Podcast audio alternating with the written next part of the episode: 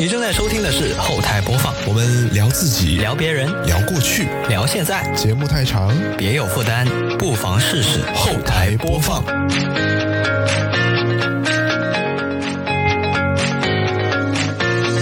我们节目在每周一的零点零一分准时更新，您可以在 Apple Podcast、QQ 音乐、小宇宙、喜马拉雅、荔枝 FM 和其他泛用型播客平台收听到，全年无休哦。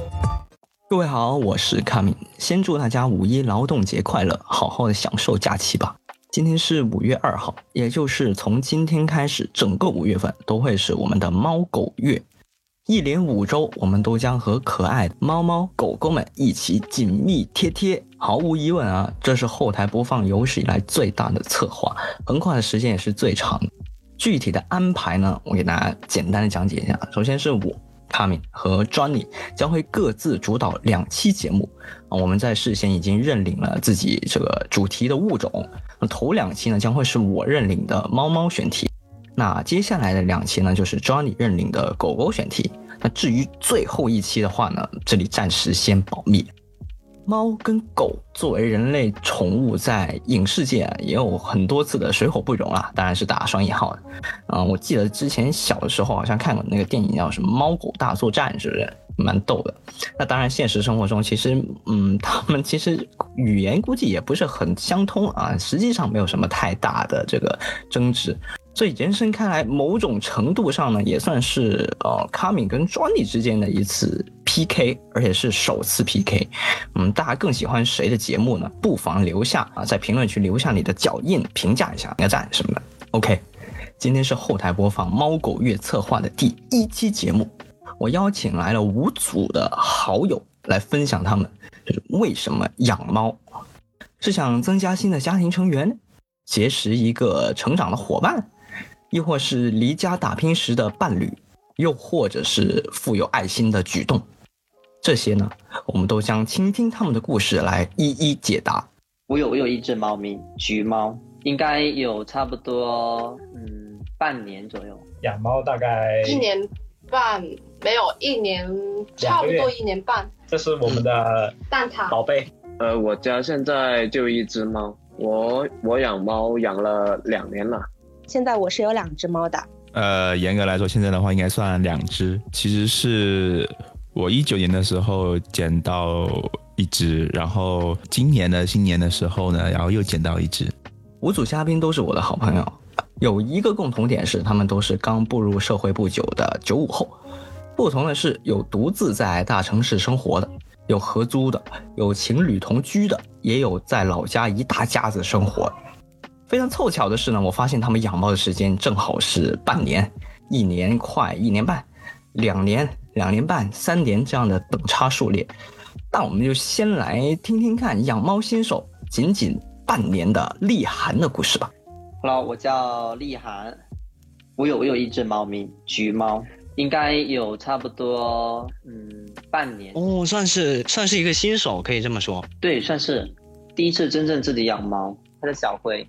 小灰是因为它是灰色的吗？不是，它是橘猫。小灰只是我很喜欢的一本小说，叫《诛仙》，里面有只猴子叫小灰，所以我给它叫小灰呢。就是指猫为猴。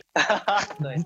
为什么说决定要养猫？这个有点记不太清楚了。半年半年之前好像也嗯，就就某一天好像就突然觉得想养了一下，然后就去找一些信息，然后就开始去就就准备工作了，就这样子。马上就行动了，是因为就做了。之前其实本身就比较喜欢猫，然后所以那个决定也不算突然，是吧？因为大学的时候其实养过一只猫，但是那时候没养多久，然后又放假嘛，那就送人了。真正就自己完完全全决定去养一只，对，就工作之后有有条件有能力了，觉得可以了。所以你现在其实是算是在外务工，对吗？在外务工。就是一个普通打工的，对，就，对，就离家了，然后离开老家，然后自己一个人在在那个大城市里面去闯，租的房子要有一个伙伴陪伴一下自己。是的，确实是会的，就回到家的感觉是不一样。那你是这只猫是怎么获得的呢？是领养的，我是去豆瓣，豆瓣上面有很多那种小组，然后小组他会发帖，然后就去。哦，是这样的吗？他有一个叫广州。猫猫狗狗领养中心小组，好像好像大概是这样的一个名字。我就在里面收那些帖子，然后去联系，然后 OK 了，我就嗯加微信啊，或者豆瓣上发私信，然后去联系，然后就自己，呃，过去组的那边领养过来。你平常是有刷这个豆瓣小组的习惯，还是你决定了要养猫的时候才去豆瓣里面看？还是有刷豆瓣的习惯，每天差不多有所以你第一反应就是，对第一反应就是像这种从线上的领养，一般来说是怎么样的呢？是对方也会看你是是不是也要考核一下你这个人是不是靠谱？其实是有的，有些的话是。就是领养条件有些是比较严格的，甚至一般来说，嗯。国际国际惯例的话，要求你封窗，然后你领养回去之后呢，要定期的发一些照片或视频给到主人，然后呢，就要求说也会说打疫苗啊，做绝育这些，就是基本会会有这些东西，就是以比较反馈领养之后的反馈，就希望说你能上代嘛，就是这样子。那他会有考核期吗？就比如说待了一周之后再决定要不要继续永久的让你这样去领养？这个一般就比较少了，可能一些比较比较正规的可能会有，因为其实发帖很多，他要么就是家里的猫咪生了崽子嘛，或者说他可能自己在路上捡了流浪猫咪，其实这两种情况是会多一点的。所以的话，考核期这个其实一般比较少。所以其实他们可能应该是受限于自己的条件，所以还是其实蛮迫切要把这个猫咪要找让他们找到一个新的家。就尽可能保障一下这样子。养这只猫之前，你有提前做一些什么功课吗？嗯，因为我之前我大学其实养过嘛，就其实自己、自己了解的还是比较充足的。就呃领养猫咪之前买一个必备的用品啊，猫砂盆各类的用具，然后就家里的有窗的话就把它封起来，然后其他基本的、基本的准备就是这些了。那在你这个拿到猫咪那一天，心情是怎么样的？就是你终于有猫了，这个感觉。还是挺挺欣喜的。那时候三四个月了，一开始是不亲的，一开始回去它就躲起来，就躲起来，躲了一周左右。它去到陌生的环境，它都会比较害怕。然后它对环境熟悉起来之后呢，它其实慢慢慢慢就不会太不会太害怕了。然后气味啊什么的，他就熟悉就 OK 了。哦，就变成他家了，就不是你家了。对，可以这么说。完全就是他的一个山头了，你你只是你只是来这里给他打扫卫生的，没错，伺候他。这这一次的这个领养会跟你之前的预想有什么不一样吗？毕竟你也有有一些经验了。其实好像会会更顺利一点吧，因为像大学那时候第一次养的话，其实那只猫是比较小的小小奶猫来的，会比较辛苦一点照料它。那这一次养的其实说它大一点了。就基本不用不用太怎么照料它，就给它加一下猫粮、加水，然后换一个猫砂，其实就 OK。已经是一只独立的猫了。没错。所以你大学养的那个是养在学校里面是吧？那个时候。对，就养在宿舍里面。哦，所以那个环境其实还是不一样的，毕竟宿舍的条件怎么说也是有限的。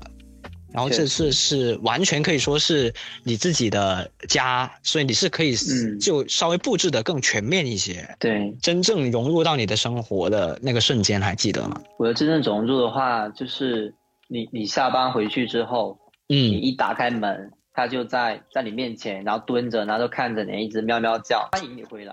我记得那些什么看电视啊，那些狗狗是会。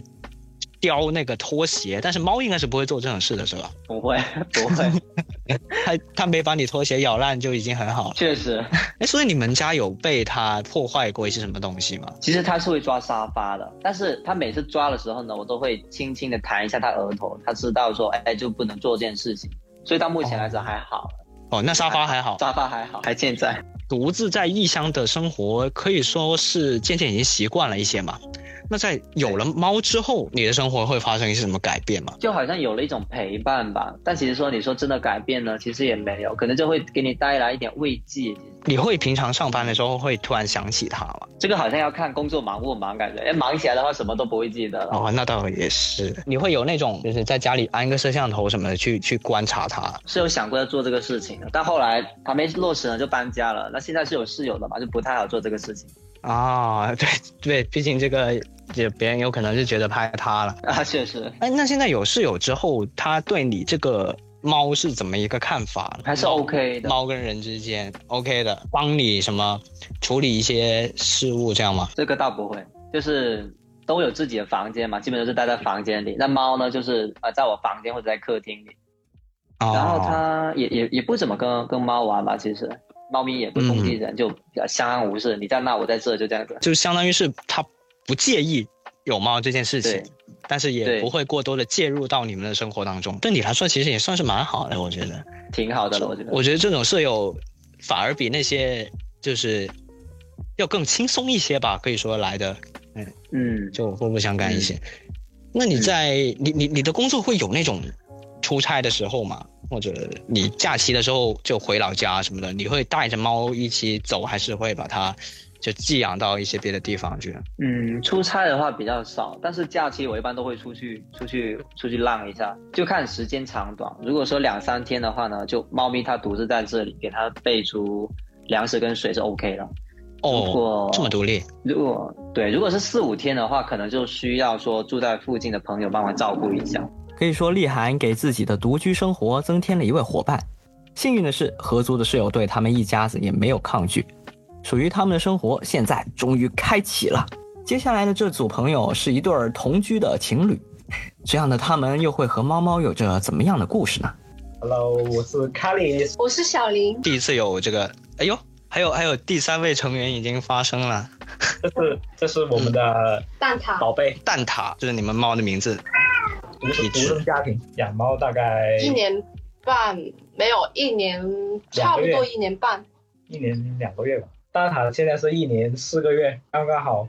它两个月的时候送到我们家里来，为什么给它起这个名字呢？就是蛋挞。因为我比较喜欢吃蛋挞。但是你你比较喜欢吃，你不应该把把把一个不能吃的东西改成这个名字啊。但是我们的蛋挞这个东西啊，的喜爱、喜爱程度真的超乎想象。他每天下班我都要叫他带两个方酥蛋挞回来，这有点离谱、哦。一般嘛，一般养养猫人都喜欢把自己喜爱的一些食物给它给它起个名字，嗯嗯嗯，还有什么蛋糕啊、草莓啊之类的东西。珍珠啊，波波啊，奶茶对啊，哇，所以你们叫蛋挞，它也有反应。有啊。那蛋挞喜欢蛋挞吗？他不喜欢蛋挞，他应该只是把这个当一个指令吧。但是现在我们因为经常交谈的话，都会说你儿子、我儿子这样。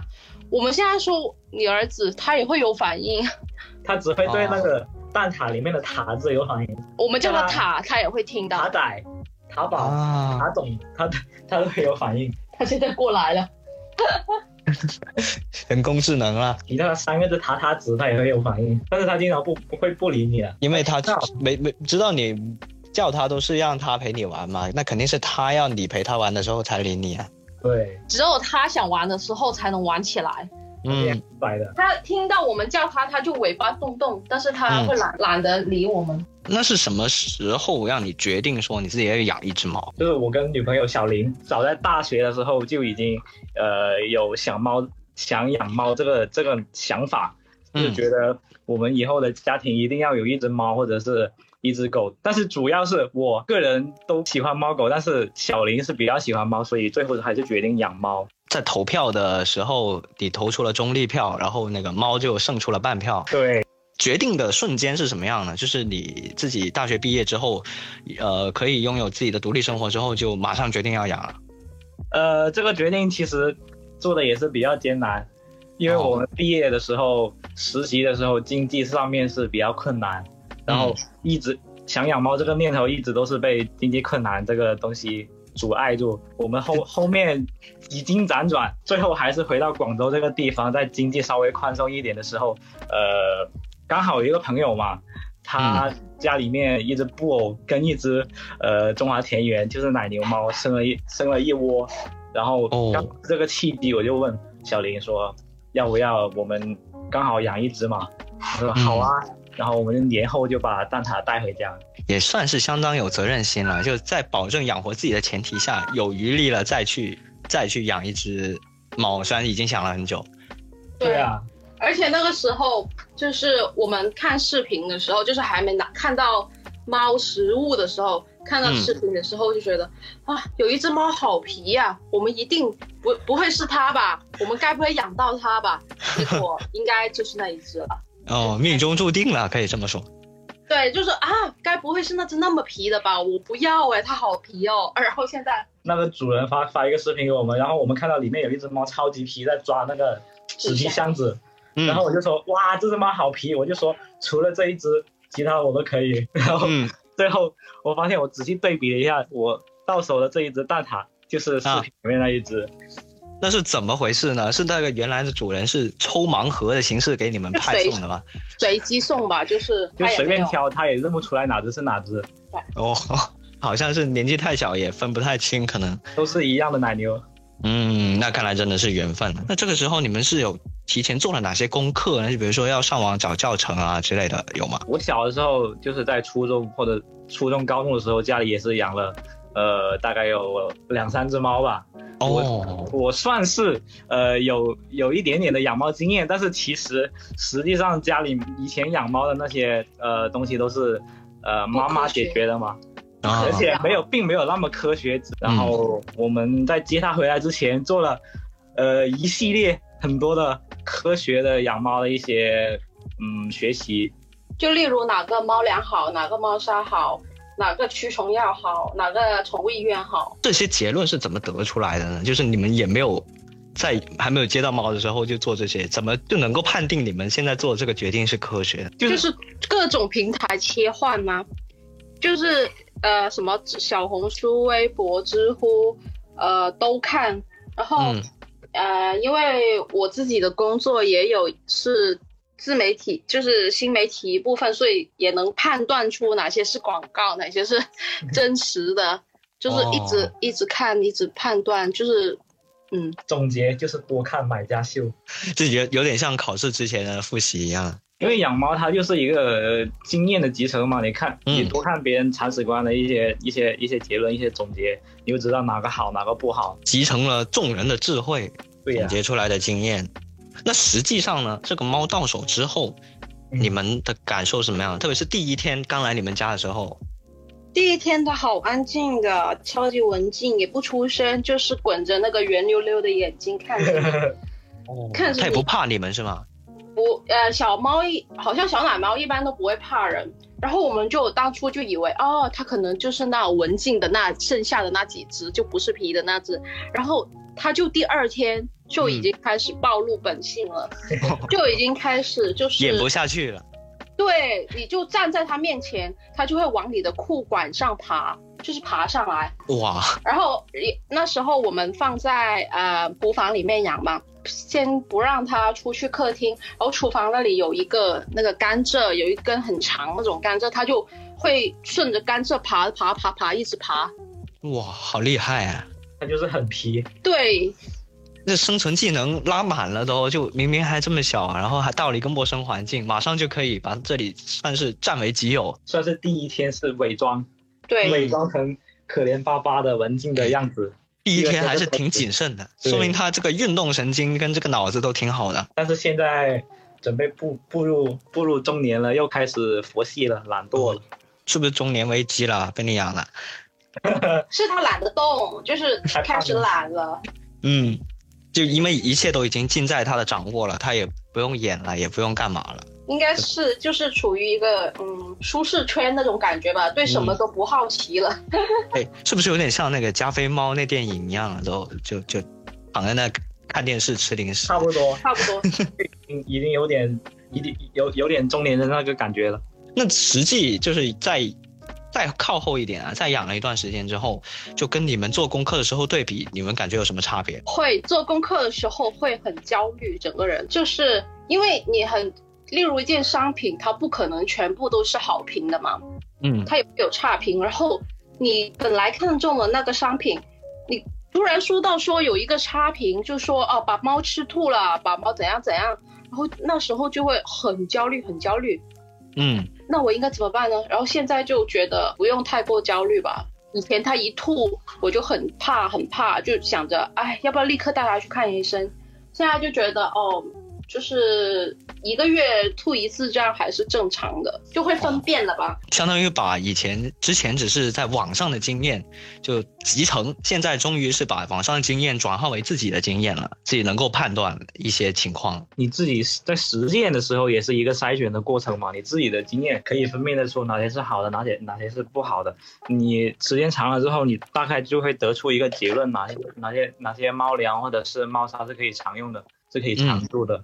但是其实这这个也是有一个循环的，因为猫的话，我们的猫大概是半年换一次粮吧，就是猫不能呃长时间吃同一种粮，会把它哦。的呃肠胃惯坏，所以我每一次换粮都是一个一个焦虑，一个一个比较哦，就怕它适不适应，会不会有副作用？现在不是很多猫粮翻车嘛？最近嗯。很多国外猫粮翻车，就会很怕。就是虽然我们是国内的猫粮啊，但是也是说很怕什么有的猫粮翻车啊，或者批次问题啊，这种都会很嗯怕。其实哎，但是如果是半年换一次的话，那我相当于准备四种品牌，那我两年轮一次不就可以了吗？也行，这样也行，就吃啊过以前吃过的也行。嗯，理论上是这样，但是其实你你筛选出来的猫粮，它不一定爱吃。有时候它呃，我们给它选的一种猫粮，它真的不喜欢吃。比如说我们之前在它呃三四个月的时候给它准备的一款猫粮是里面带冻干的，嗯，然后它就专门把冻干挑出来吃，然后其他的就放那里，它就不吃，搞得我们贼担心。嗯又要给它换猫粮，因为换猫粮这个过程也是比较麻烦的，它嗯需要、呃用那个七连换粮法，就是一点一点的去去按照比例给它混合。对，给它混合去换新的猫粮。如果它不适应的话，它就会一直拉肚子或者不吃这个粮，所以也是比较麻烦。哎，那你们在就是在它两个月大的时候接它回家的时候，有带它去做一些什么东西吗？就是身体检查或者之类的。好像没有。因为它它来的时候是是很活泼的他家里面他他老爸老妈就是他他生生的那个母猫跟公猫嗯是没有病的，也是朋友家里养的，所以呃带给我们的时候就是两个月左右，然后我们在家里面养个一两个星期，跟我们熟悉了之后，我们就可以带它去做呃。简单的一些体检、驱虫嗯之类的东西，到广州了之后才开始去做呃体检啊、疫苗啊，呃一些系统的东西。就比较规范化一些。那在真的到了你们家之后，大概多久你感觉哦，这个这只猫蛋挞它终于融入到你们的生活里面？好像它很早就开始，就是基本上两天吧。这么快？对，就基本上两天，它就可以在我们的腿上睡觉了。哦只，是它太累了，因为猫咪比较小嘛，猫比较小的时候，它防卫心其实并没有那么重，哦，反而反而他现在他现在一岁多了，他比较怕人，外人它小时候不会不会不会怕人，初生猫咪不怕虎，是因为他没有见过真正的坏人，所以他没有这方面的这个想法。它算是温室里的花朵了。平常会带它出去吗？我们会在走，就是我们住的这些公寓，我们会在走廊遛它，每个月每天都要遛一次。它很喜欢，他去走廊遛，我们带他去走廊遛他。我们不带呢，他就一直对着我们喵喵叫，然后要扒门锁。哦，就提醒你们到点了。对，然后就有点像狗，就是，但他是很喜欢到走廊里遛，然后呢，他要你跟着他，他走两步回头看一下你，走两步回头看一下你这样子，然后就看你看你们有没有掉队了。对，然后如果碰到有脚步声，听到有的人正在来，他就会立马立马，嗯漂移这样冲回来家里。就是用广东话说，就是又怕死又反动。哦，所以他其实很好认你们家的方位，就是能够记得住。有味道吧？可能应该。就是就就算现在是搬出去住的这个状态嘛，其实也搬了不少次家了。那这种搬你们自己整整个家搬家的时候，他也会要重新适应那个环境吧？会定会啊，也很快的就能适应嘛。不算吧，大概要用三三四天嘛。我们这次搬了新家，我们上年八月搬的新家，好像，然后他中途是很害怕的，就是在车上，我们叫货拉拉嘛，在车上，包括我们在到新家了，把东西搬进来的那个过程，他都很怕，因为中途声响很大，会见到很多人，陌生人，他基本上都是很怕的。然后他来到这个新家，他就找一个角落躲着。他就一直缩在那个墙角里面，对，两天都没有出来。然后我们就是、呃，也不也不去找他，就是让他自己慢慢适应，去烦他怎样，就是让他自己嗯自己接受这样子咯。那在有了猫之后，你们的生活有什么改变吗？因为你们之前也不是一开始搬出来住就马上养猫了，对吧？你们也有自己一段就是只有两个人的的生活。对啊，嗯，对，那这个和有猫之后，你们生活有什么哪些显著的改变吗？还蛮大的，还蛮多的是。非常多非常大。比如说呢？生活重心好像把它放在了我们前面，就是放在了比较前的位置啦。生活重心就很多东西、很多事情都是先想它怎么办，然后呃，基本上每天我们的话题百分之七十吧，可能都是嗯围绕他的。像是你自己家里多了一个多了一个核心的成员嘛。我每天每天上班的时候就就就会开始想，哎呦，蛋挞在家里到底在干嘛呢？他在吃了没？睡了没？然后你们会有摄像头吗？装了，最近装了。哦，就是因为我们早期没有装摄像头的时候，每天都会在想蛋挞到底在干嘛呢？然后。特别是小林，特别特别会在上班的时候特别特别想蛋挞，所以后面强烈强烈强强烈的要求之下装了装了摄像头，每天就上班摸鱼的时候就看一下他。但是不出意外，每次看他都在椅子上面睡觉。哦，他应该也知道你们在看他，所以他就他就睡觉了。他知不知道我们在看他，他都要睡觉。就是他每一天的呃一个路线都是非常统一的，吃饭、巡视、睡觉。然后嗯七点钟的时候会等我们在门口等等我们们下班。对，听上去有点像保安的。他比保安可舒服多了，睡一天。对，嗯相当于你们的生活重心在偏向他之后，就其实有很多时候就要有顾虑到他。就比如说你们下班之后可能想到外面吃饭啊，或者嗯甚至周末去约会的时候，就会想，诶，他在家里会不会怎么样？这样。会啊，我们前几天才就是去吃火锅嘛，在家附近。然后我们本来想着吃完火锅就去商场逛一下，然后嗯打开、打开摄像头一看，他在门口等着我们，我们就商场也不逛了，立马回家吃完，立马就回家了。因为到点了，你们没有准时出现。对，哦然后然后有时候周末我们不是会回家乡那边嘛，啊，老家对，对，老家那边。然后我们有时候在家看到他，晚上啊看到他，就是好像还在等我们，就是基本上我们如果到点不回家，他一直的视线都是会望着门口的。然后我们就哦所以、你们是直接把他留在广州。对把他给充足的粮和水咯，嗯，然后我们就会。啊，不如第二天早点回去算了。嗯，其实就是多了一份责任，多了一份那个期待嘛。但是你们也没有想想说，就是让朋友来帮忙，或者寄养，或者把他带回老家也。寄养可肯定是没有想过的，因为、啊，呃，先说外面的寄养的那些地方，我们会比较担心呃卫生问题。是挺复杂的。对，然后呃朋友的话，因为他现在其实还没有真正接触过第二只猫，哼，所以呃也怕他接触陌生人会感到不安，所以基本上宁愿他在家无聊，但是还是把他留在一个熟悉的空间会比较好，就是宁愿他无聊了。就是会比比较容易嗯出那个应激反应嘛。嗯，应激反应会导致一些病的产生嘛。听上去你们对它的保护就就做得很很充足嘛？会不会你们有的时候也会在想，我是不是对它保护的太好，以至于让它，呃，在整个猫生里面少了很多自己应有的社交圈这些呢？会啊，哼，就例如觉得它可能看不见别的猫，有点可惜啊，就是没、嗯不可以跟自己的同类玩，会觉得有点可惜。但是，嗯，怎么说呢？没有，嗯，有一个机会的话，也可以尝试一下喽，就顺其自然吧。没有说嗯，就比如说嗯，就比如说，呃，你们的邻居也有养猫，这样你们在遛的时候相互可以稍微开始交流一下。哼 还没见到别的邻居遛猫过。其他猫可能也不想出门。真的没有什么人会真的遛猫。它是我们有时候打开门，它会立刻冲出去那种。其实它并不喜欢遛，它它只是喜欢探索新的空间嘛。它觉得家里已经没有东西可以探索了，它就往、嗯往门外进发了。就是这个地方已经被它殖民了，它要再探索新的地方。对呀、对呀、Alice 跟小林两口子真的是把蛋挞当成亲儿子一样来在养啊！他们也很清楚知道自己的溺爱，也因此牺牲掉很多自己的自由，但是依然舍不得放手。曾经在爱里面，这也未尝不是一种幸福感的来源。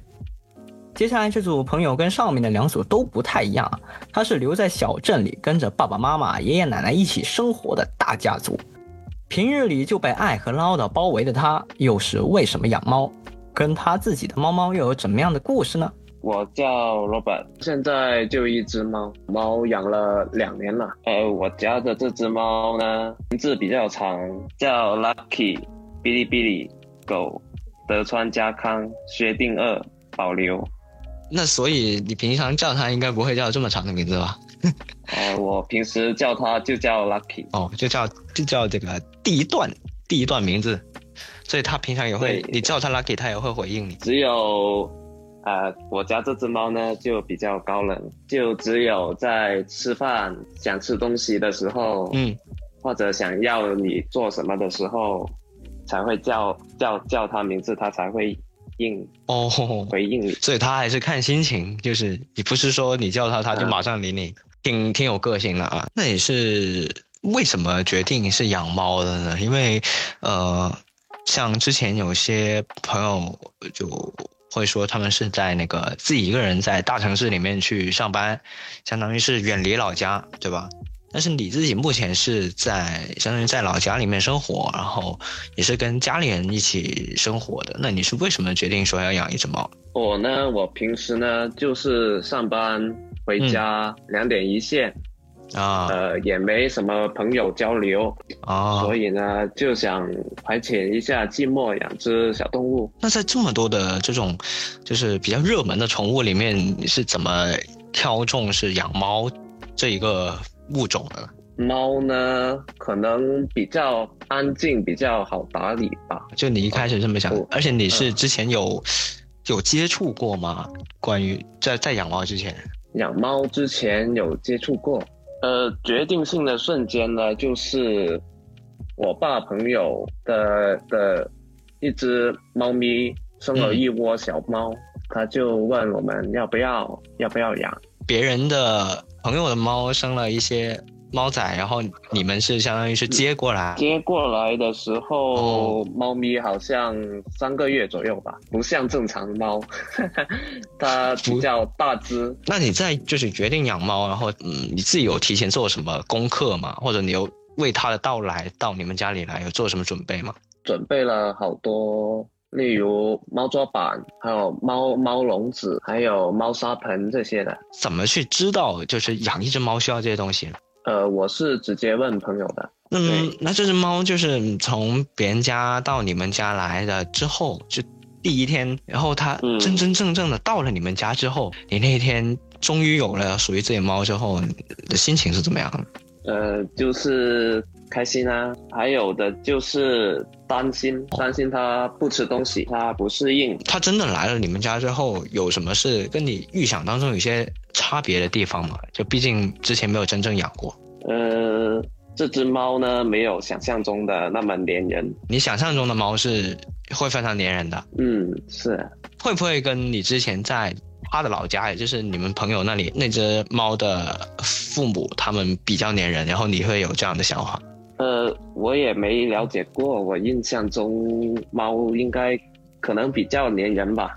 这只是一个非常非常对这个物种非常非常主观的认为，他们应该会非常粘人。嗯嗯那一开始呢？一开始他应该来到你们家的时候还就是一个挺陌生的环境吧？嗯，对，一开始你们怎么接触啊？你应该是稍微动一下它就马上跑掉了那种。稍微稍微动一下，它就躲起来。它最常躲的地方在哪里？一开始沙发，沙发下面。就完全黑黑的地方，然后人也很难去到那里。那后来你们对就是把它哄出来吗？逗出来吗？还是说就放着它在那里让它自己慢慢的适应？呃，拿食物引它出来。那是在什么时候你才渐渐发现哦，它好像有点适应你们家了？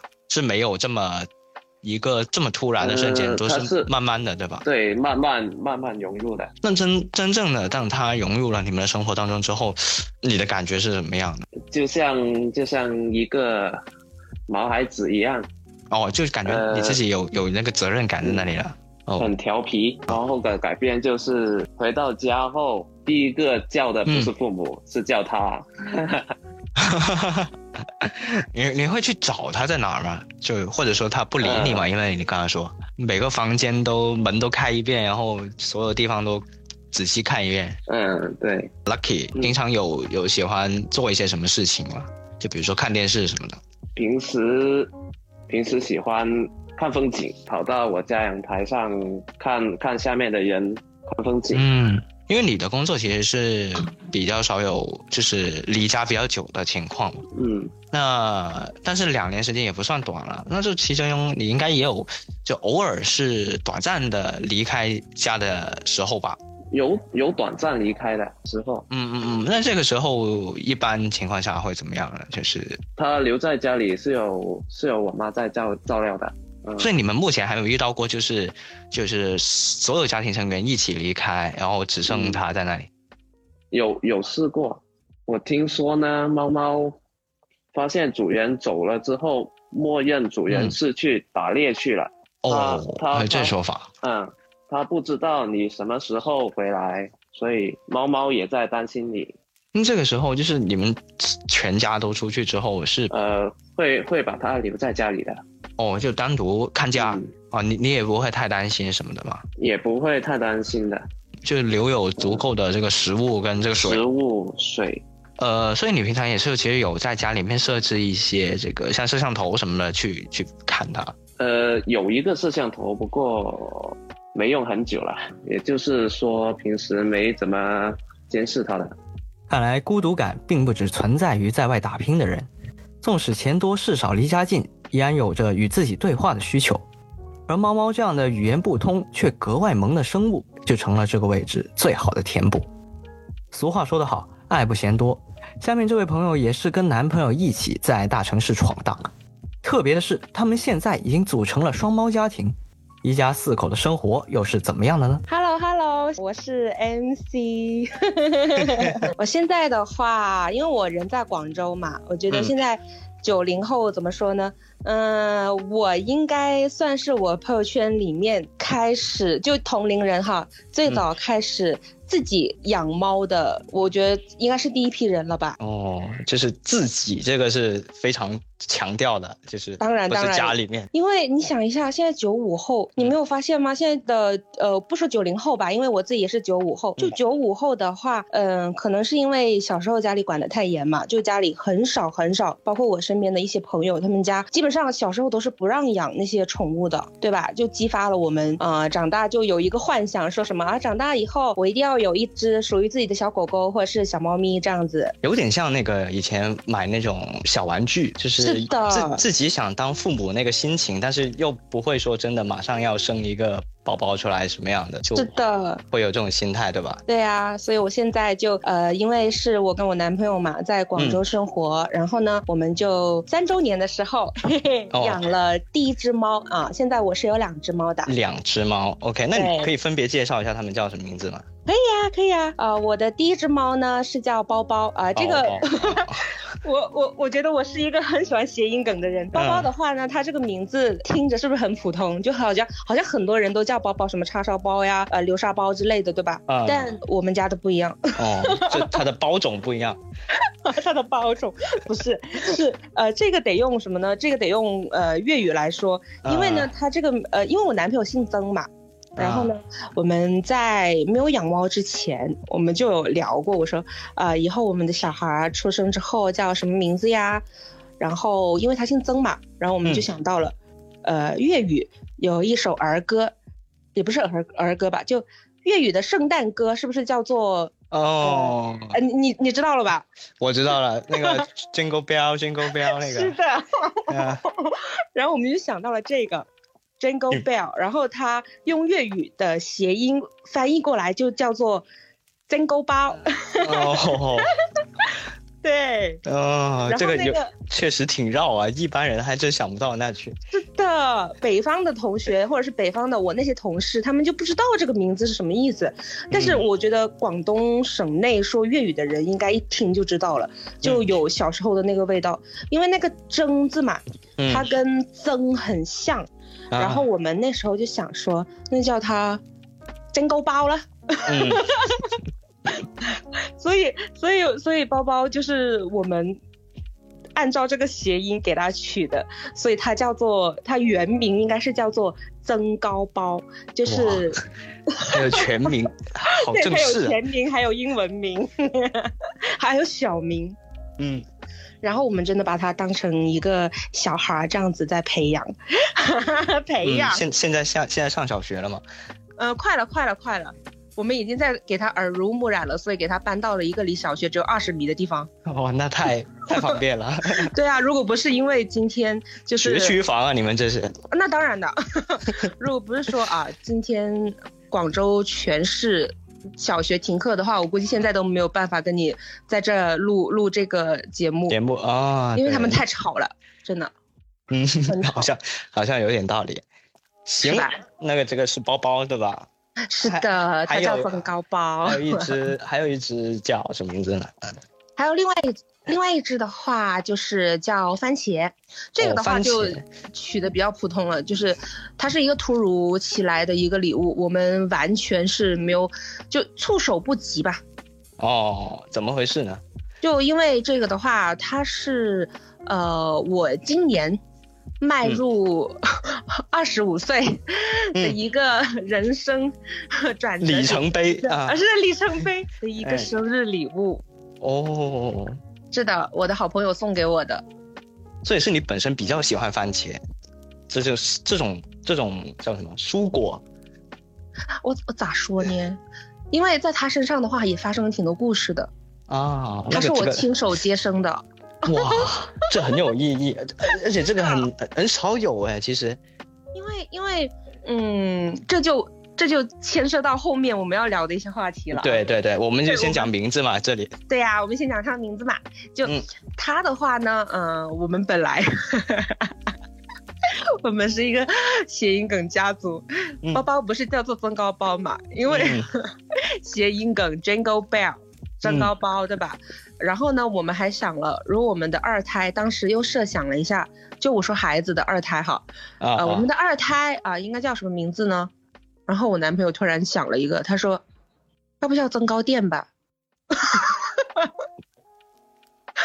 增高垫，很有家族传承，薛之谦最喜欢的增高垫。嗯，然后，然后我当时就在想说，这太难听了，因为猫啊，它不像不像人那么聪明，你叫增高包、增高垫，他们两个都分不清楚谁是谁。哦，所以想说，哎，算了吧，就放弃了这个呃所谓的传承吧，就不让它叫这个名字了。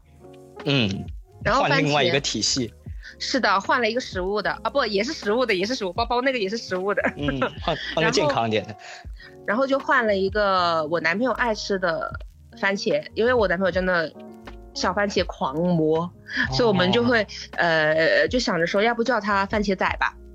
哦，是的，又是一个北方人难以理解的词汇。番茄就呃番茄，为什么要加个崽子呢？因为他是男生对吗？难不成女的要叫番茄女吗？这个挺挺挺仙的，这名字应该叫圣女果了，这应该。圣女果，圣女果，这是我第一次听到有猫叫圣女果的。它都是一个物种仔，它应该跟番茄仔是兄弟姐妹吧？对，你们这这番茄到到北方去都应该叫西红柿了。它还不至于到西红柿那么大。现在它才，我算一下，现在现在应该是五个月吧？哇那好小哦。不小啦。五个月的话，呃，半岁嗯就可以开始绝育了。你想一下，就半岁就对，呃呃生殖系统啥的 生殖系统，就开始慢慢的发育成熟，就可以切蛋蛋了。嗯，懂了懂了。那我们再来就是说一下，就是呃，包包是你们从什么时候养？养到现在有养到多久了？包包呀，包包，我当时不是跟你说是我呃三周三周年，对，对对对，三周年的一个礼物嘛。然后呃养它的话，目前来看我算一下哈，二零一九年的九月份开始养，到现在大差不差，将近三年。哇，那这时间是真的很长很长。是的，它也见证了我跟我男朋友来到广州打拼的这三年的时间。因为我们我们是呃来广州第一年，我们就买下了它，然后作为我们也算是 圆了我小时候的一个梦吧。哦，所以包包算是这个广州户籍啊？是的，他城镇户口啊。他祖辈是佛山的。哦，这个什么广广一代啊，广广佛同城的，广佛同城的。然后，然后那个呃包包的话，其实呃现在看来，它算是精壮的中年，就在猫龄上来说的话，应该是精壮的中年。嗯，哎，包包是男生女生啊？男生，男生啊，也是男生。是的，是的，是一个很乖巧、特别乖的男生。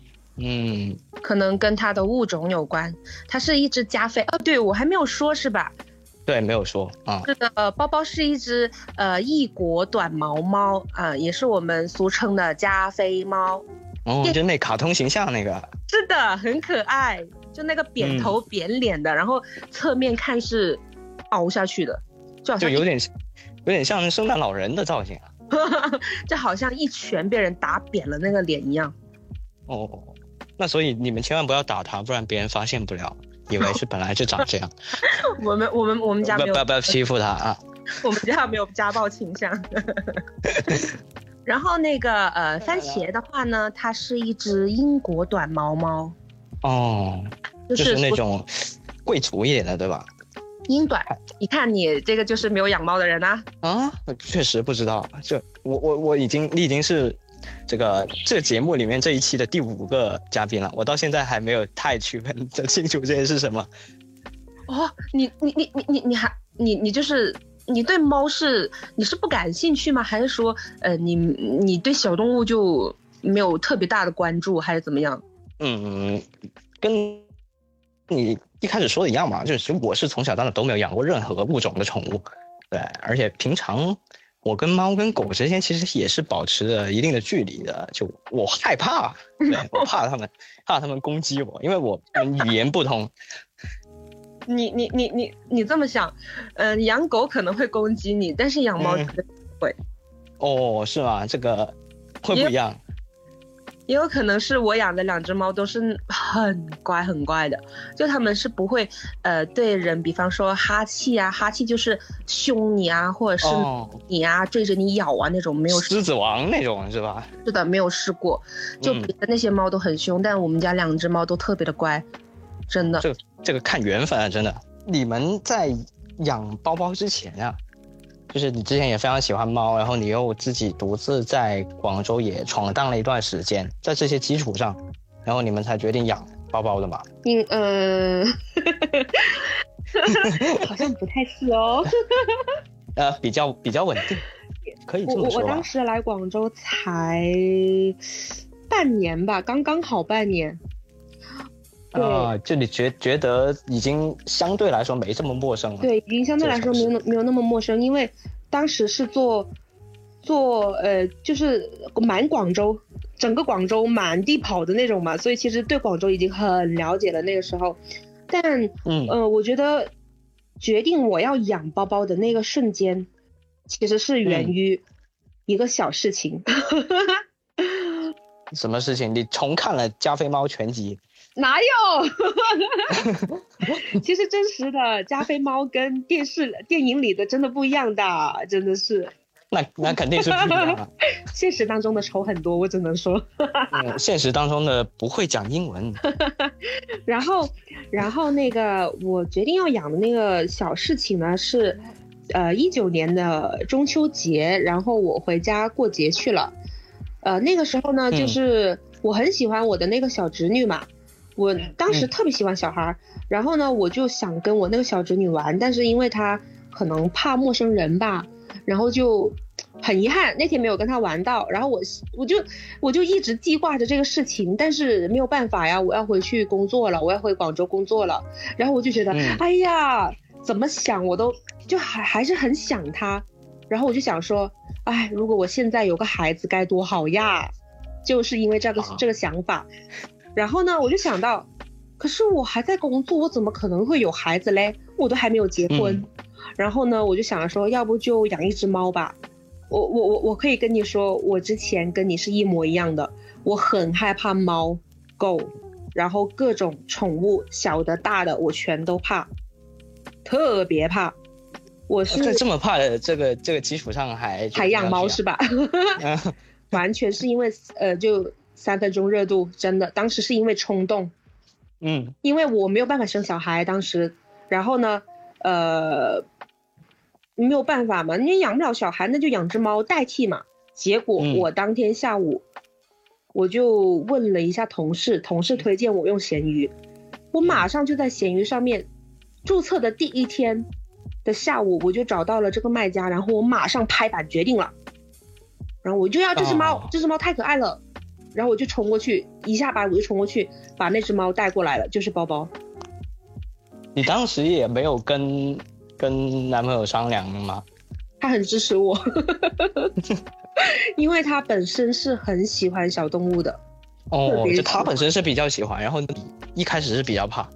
对，我是很怕，我连我连抱它，我连摸它，我都是那种，嗯嗯，就那种摸一下，然后又缩手，摸一下又缩手的那种。嗯，所以一开始其实抱到你们家之后，算是你男朋友会操作的比较多一些。对，他这一年的皮肤病哦，早晚都要上药，都是我男朋友在操作。嗯，我基本上不敢碰。我还记得第一天的，哦对，第一天他来到我们家。我们家有个蚊帐，当时，然后呢，他爬上了那个蚊帐，我吓死了，快要哇！这蚊帐没什么支撑力啊。嗯，对，我在蚊帐里面，我在躲他，因为呃，我我男朋友说要不要不要不把它放到放到那个客厅来玩一下嘛，然后我说啊，我害怕，然后他说那你要不进蚊帐那里躲躲吧。因为那个地为牢了，这个因为那个时候我们住的是呃大单间嘛，然后是没有说呃门啊阻挡着物理的区隔啊，对，没有啊，然后就让他在那个客厅那儿玩，然后结果一下子跑到了那个蚊帐上，吓死我了。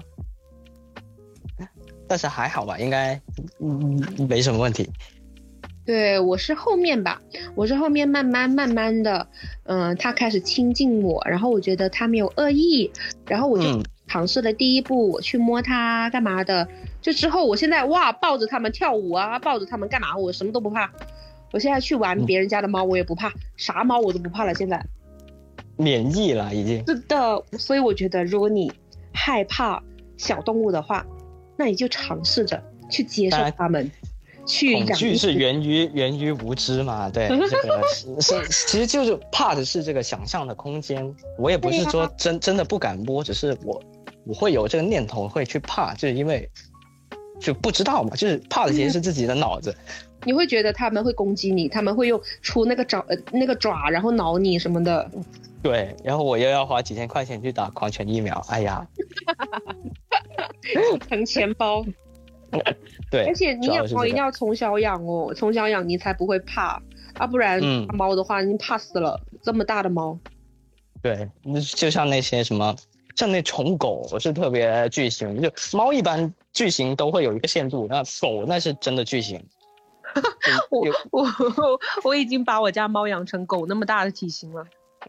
有有有些狗，像那些什么藏獒啊什么的，就站起来可能比人都高，比人都高，哇，那那确实挺吓人的。再见了，我不要见到那些狗。我到现在其实还是很怕狗的。猫的话我克服了，因为我我我已经养两只猫了，我已经不怕了。但狗的话还是挺怕的。嗯，看来你还是还有空间进步一下。是的，再再再再再腾一个窝出来。就猫狗双全是吧？现在比较流行说法。啊，那得那得多花钱呀！救命，你都不知道花钱哇！这两只猫吃的我心疼啊，心疼嗯，啊。哎，那那我们先回来聊一下，就是你这个也算是临时决定说要养的猫，一开始，是的，但是你肯定，但是肯定你在闲鱼上逛的时候，你已经预想过你未来拥有一只猫是会过上什么样的生活了嘛？就偶尔还是有小小小的想象一下。我有想过要带它出去遛，啊 像狗一样。那所以实际上，实际上这个真正来到你们家之后，跟你幻想当中的这个生活有什么不一样吗？啊，完全不一样。你知道为什么吗？我我为什么呢？我我真的觉得，呃，养猫，如果你有养猫的一个，呃，宠不，如果你想养猫的话，嗯、你记得要嗯真的真的要做好，提前做好功课。我我是真的，一股脑冲动的，我连它它要用的猫砂盆，它要吃的猫粮。它要住的猫笼我都没有买好。当然啦，如果你你家猫是没有皮肤病的话，其实是不不需要准备猫笼的。嗯我，真的，他所有的猫用品我都没有准备。当时，相当于是是什么裸猫啊？呃，裸猫，哎，对，裸猫就带回来了。跟跟我们买手机不配充电器一样。然后，然后那个猫粮呢是，呃，你买猫一般都会送一点猫粮，因为要让嗯你过渡嘛。就我我那个猫粮还是它主人送的，它主人还问我们说，啊，你们家有准备猫粮吗？我说没有啊。然后他说，哎，那我多给你一点吧，他就给了我挺多的，然后。然后还推荐了我买的一些猫砂、猫用品什么的。我当时去接它，我只拿了一个购物袋就去了。你真的去购物 去了？我真的是去购物的，然后嗯真的拿了个购物啊，不是哦，那个购物袋还不是我的，是那个它的主人，它的前主人在他们家找的，给我找给我的，我当时是两手空空去的，空手去的，哎呀，空手去，这可太有诚意了。然后我真的是啊，打手揪回。你知道包包来的第一个星期哦，我们给他嗯买了那个猫笼，还没到，我们当天晚上买的。然后第一个星期他是睡在了，呃，我我们的干衣机里面，啊，真的独立包间，独立包间，蓝色的干衣机。因为真的家里没有办法去，我也不知道把它养在哪儿，而且当时的我是挺害怕猫的。其实猫散养 OK 这能透气吗？我想问一下。啊、不不不太能，所以我我还挺害怕它对啊，闷死在里面。包包是很很牛逼的，它它真的在那边生存了一个星期，嗯然后等到我们的猫笼来了之后，它才换进去猫笼那边生活。看来它都已经练成这个特种部队了。是啊，嗯而且生存下来。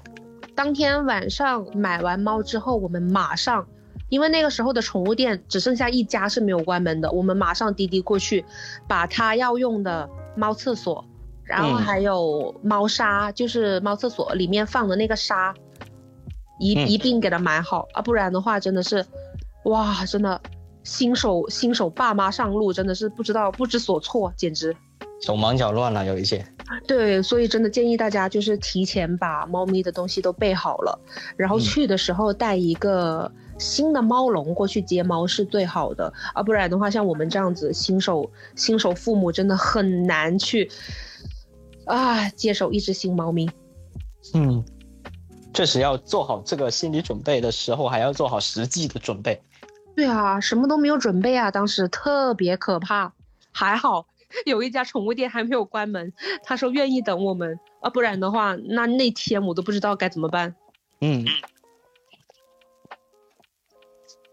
OK，那呃，后来过了就是多久之后，你才感觉到涌入到你们的生活里面去呢？嗯，如果我说一年，你信吗？哇，这么久啊！因为它不是皮肤病嘛，嗯然后那个时候因为猫癣呐、它是能够传染人的，嗯，就就你连摸它，你都是要戴戴那个手套的。你不可以直接触碰到它的，而且上药都是得，嗯，就是戴手套的。然后你如果摸它的话呢，那个猫藓就会传染到你身上，你就会起癣，然后呢，你又会传染给你的同事、你的朋友、你的家人。一个传染俩了。呃，那像灰指甲一样，哎，对，所以所以那个时候的我其实也是处于一个，呃，尝试去接受它、接纳它，并且。不再害怕它的一个过程，然后直至到我们搬家了，搬去了一个复式，嗯，搬去了一个复式，然后那个时候呢，包包就已经完全散养了。那个时候的他身体也好了嘛，然后跟我们的关系也熟悉了，然后也能出来活动了。所以呢，那个时候我我才觉得他真的融入到了我们这个家。而且它真的超牛逼的，我们家从来没有蟑螂，真的从来没有蟑螂，他他都抓了，对他都抓了，所以家里有蟑螂了，建议你们养一只猫吧，很棒，牛逼死了。那如果想养蟑螂，那就不能养猫了。谁会想养蟑螂？说不定呢，就大家都有爱好嘛。周星驰吗？就多多少少，多多少少有一些不一样的爱好。所以其实就可以这么说，他一开始生的这个病，其实是嗯，让你的心态更加，更加怎么说，得到了锻炼。对我真的是因为他这个病，慢慢慢慢的开始接受，就他身体在好的同时，我的心灵也在慢慢的跟他靠近，也在有信心。可以说他的第一年是这个一岁的时候是被偷走的一年，所以你刚刚说虽然是。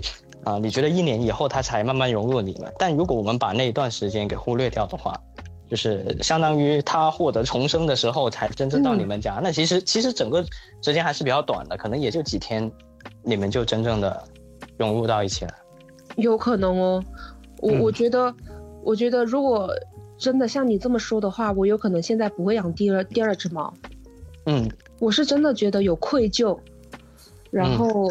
就我的朋友送第二只猫给我的时候，我才欣然接受，因为我知道，呃，养多一只猫的花销肯定是不一样的嘛。嗯，所以，呃，真的有可能我不会养第二只，因为我真的是对它童年是有一个很大的愧疚在的，就导致它现在这种性格就变得很敏感。很胆小，他是真的能够察觉出你的不开心，你不开心他就会难过，但是呃你开心的话他会加倍的开心，他是很敏感，我不希望他这样子，我希望他像我二胎一样，像我这只番茄一样，就是开开心心的，你开心就好，而不是拥拥有一个更加正常一点的嗯美好的生活，就不要因为我而活，我觉得他应该要为自己而活，嗯。虽然但也有也有可能，也有可能这就是他的本意呢。就他的命运是吗？嗯，也不一定是命运吧。就是他的敏感，他的强大的共情力，很有可能是他自己本来的天赋。这跟他的经历固然有关系，但其实也不一定占这么大的比重。所以他能够感受到你的开心，感受到你的伤心，这或许对于你来说本身也是一件可以。共同分享情绪的一个一个伙伴吧。是的，你说的好对哦，它真的是我见过的猫里面共情能力是 top one 的，最强的了。啊，真的很懂事啊。我觉得其实你也不用太过于愧疚，毕竟他现在已经也是这样活蹦乱跳，对吧？然后也嗯，也是可以跟你分享情绪的，你可以跟他分享情绪的一个伙伴，所以你们现在这样就是最好的搭配。是的，我男朋友也是这么说，他经常就跟我说：“你不要那么愧疚，你不要对他，就搞导致我现在对他有点溺爱。” 对，真的是不是很，是不是有点真的很像是做母亲的感觉？我真的提前感受了一把。哎，那你现在感受了两把，真正到你做母亲的时候，岂不是非常得心应手了？怕都不敢生孩子，我跟你说。就是因为我养猫啊，救命啊！养猫的这么这么难受，不就养猫的就对他们的教育都已经这么的难了，那对孩子那不就，哦，想想都难受了。会让你对这个生命这件事情更加有敬畏一些。对，真的，我我我我觉得把他们生养出来的话是，必须必须得教育好才行。嗯嗯，而且嗯，童年对他们来说是塑造塑造那个性格的一个关关键键时期。对嗯，所以在这两只猫上面就已经完完全全体现出来了。嗯，两种截然不同的教教育方法，导致他们两个有两种截然不同的性格。看得出来啊，情侣同居的两组朋友们都把猫猫视为自己的孩子。MC 除了是真的因为有提前演练的因素以外，还从对两只猫猫的养育当中学到了对生命的敬畏和思考。下面这位朋友呢，是我们的老朋友了，他的属性有点复杂，大城市独居，两只猫，领养，这些标签在他身上呢再次的重新排列组合，而且他跟猫猫的相遇啊，可以堪称是缘分天花板了。怎么回事呢？Hello，大家好，我是海润。严格来说，现在的话应该算两只。其实是我一九年的时候捡到一只，然后今年的新年的时候呢，然后又捡到一只。以前的时候我就挺有有想养猫这个想法的，因为我自己感觉就是比起狗来说的话，我可能相对更喜欢猫一点点。可嗯，能因为我我觉得我跟猫的性格可能稍微像像那么一些吧。哦那哦，种性格之间是有那种吸引的，比如有句话叫做“替身使者之间是会相互吸引的 怪不得我老是觉得你长得越来越像猫了。”啊，那也挺不错的，挺不错的。当你从没有猫到有到决定有猫的那个瞬间，你觉得是什么促使你迈进了这一步？其实我虽然说一直有抱有这个想养猫的想法，但是我一直都是一个比较嫌麻烦的人，因为我或者是说对自己不太有自信心嘛，觉得自己可能会养不好它。是遇遇有一个契机，就是那只猫，就是我第一只养的那只猫，叫什么名字下呃叫公主，公叫公主，OK，对，但它其实是公猫。哦，啊，也对啊，公主的公不就是公猫的公？然后就是我第一次有一次下班回家，然后它出现在就是那个我们的一楼有一个铁门嘛，然后它就在那个铁门那边走来走去。然后那时候它很小，就只有两个月大小，那差不多像就像就我一个手掌那么那么大而已，很小很小那一只。然后呢，它不像其他猫那样，就是说看到我，像野猫，其他猫野猫看到我的话，它都会跑嘛，但是它没有跑。然后呢，我那时候看它盯着它，我们就是我们俩，我跟它之间就是眼睛四目相对，哎，对，对上对上眼了，，对，相对之后呢，它没有跑。嗯然后呢，我感觉它没有跑之后，我就蹲下来，然后把手伸出来给它，就掏出精灵球了。哎，对，然后它自己就过来了，哦，哎，我就觉得哎很奇妙，它跟其他猫不一样，有种连接的感觉。对，然后有有点像那种就是被缘分缘分安排到那种感觉，嗯嗯嗯，然后那时候我那时候心里就开始有想说，哎，我到我到底要不要想养它，要不要养它？这种这种想法就开始从脑子里面浮浮现出来了。然后呢，我就，但是我有点疑惑，就是说我怕说这个这只猫是呃其他附近那些，哎，对我刚刚就想问这个问。题，你是怎么判断它是就它不是自己跑出来玩，而是它真的是一只流浪猫？呃，我我主要是我那时候把它抱在身上，然后我对着一楼的的所有那个住户，我就挨个挨个问说，哎，这是你的猫吗？哎，这是你的猫吗？对啊，我就挨个、哦挨个问。你还做了这件事情？然后，因为我很担心说它是别人家的养的猫，我随便把人家的猫拿拿走，真的很不好嘛。然后万一他找了找不到，那那肯定很担心的。所以我就去挨个挨个去问，挨个问了之后呢，他们都说不是，他们不认识。然后其中有一个就说：“哎，你要是喜欢，你自己拿去养啊。”然后我就说：“嗯，好吧，那既然没有人领领养它，那那我就我来养它好了，就把它带回家了。就是因为这个契机，然后我就开就开始有了养猫的。哇，所以这个其实一切都还挺顺其自然、水到渠成的感觉，就对上眼了就。对对对，所以你平常在养猫之前，其实也挺喜欢猫的了，已经，并且你其实决定说要养宠物的时候，已经是偏向于猫更多的了。对，没错。那你有做什么功课吗？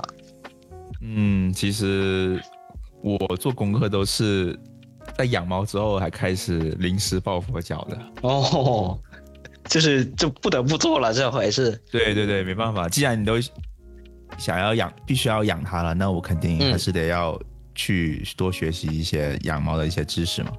然后，但我主要是两个途径嘞。第一个是去问一些问问我养过猫的一些朋友，就跟他们说哦，我捡到一只猫，我要怎么跟它怎么去喂它，要准备好一些什么东西，嗯，或者跟他们问。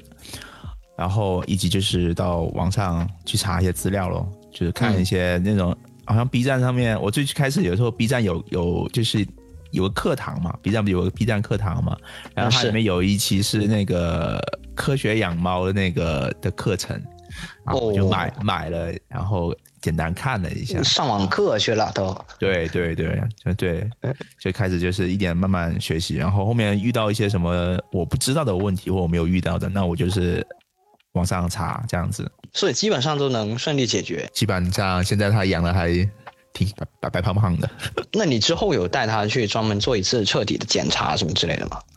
啊，有啊，因为就是捡到猫的话，必须都肯定要给它检查的。所以说捡到它的第二天，我就把他带去那个宠物宠物医院那边去，让他医生给他做检查这样子。真的，你遇到他，然后到你去敲门问别人有没有，然后到你拿回家，这整个过程花了多久啊？大概也就不到一个小时吧。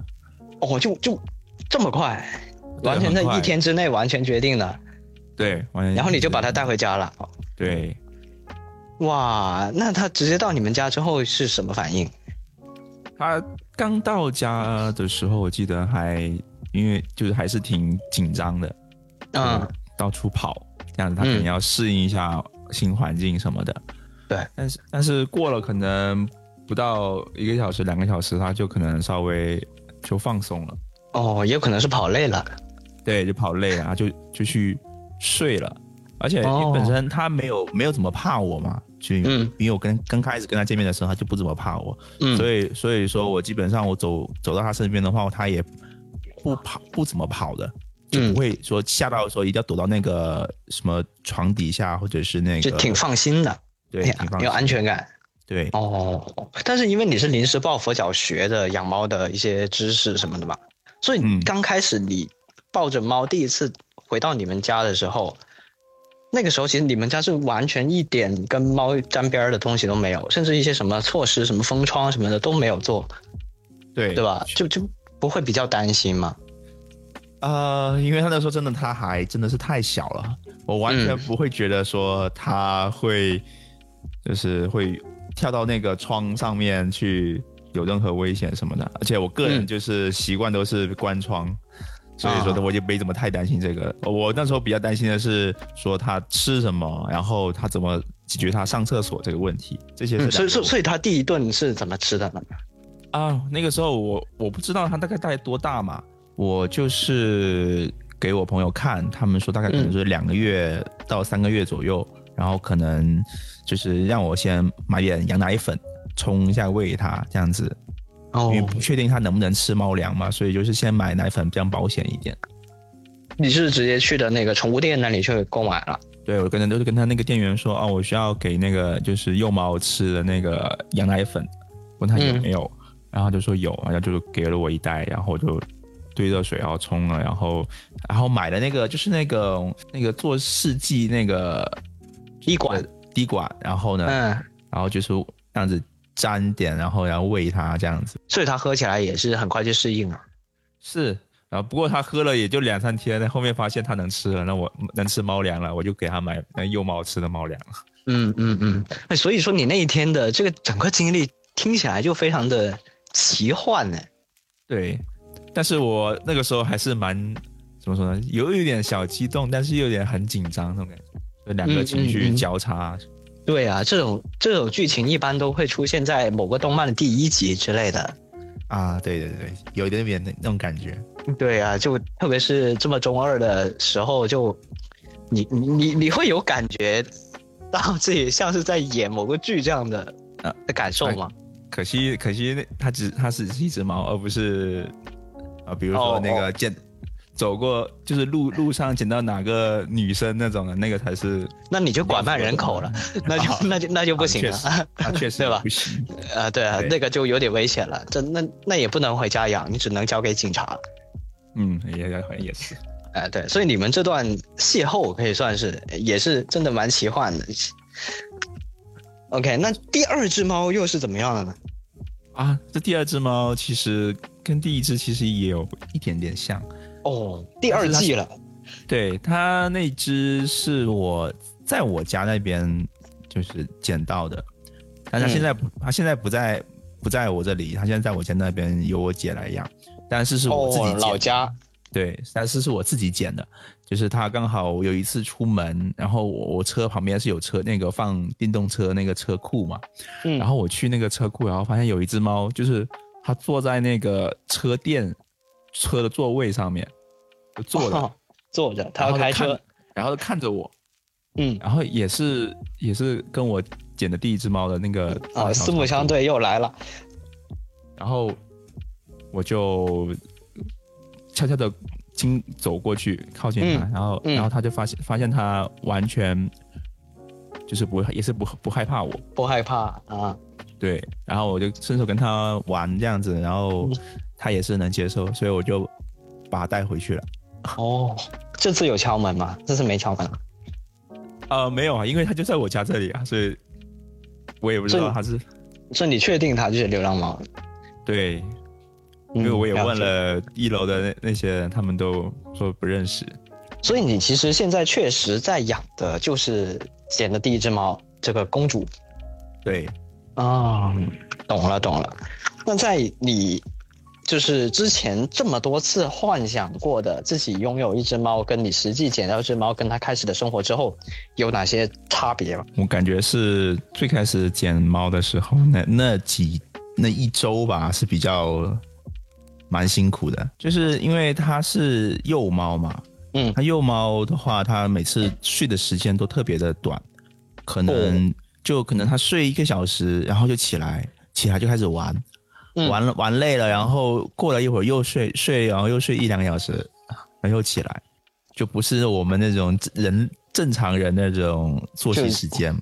哦，所以我那时候就是我那一前一周的那一那一每个晚上我都非常的难以入睡，睡不好觉，因为他每次每次我准备要睡觉，他就马上跳到我身上，然后要跟我玩，把把我吵醒。那后来是怎么克服这个事情？你也改成一个小时睡一次了？啊，没有，我就直接受不了，我就直接把它放到客厅去了，让它自己慢慢玩。哎，原来是放养法。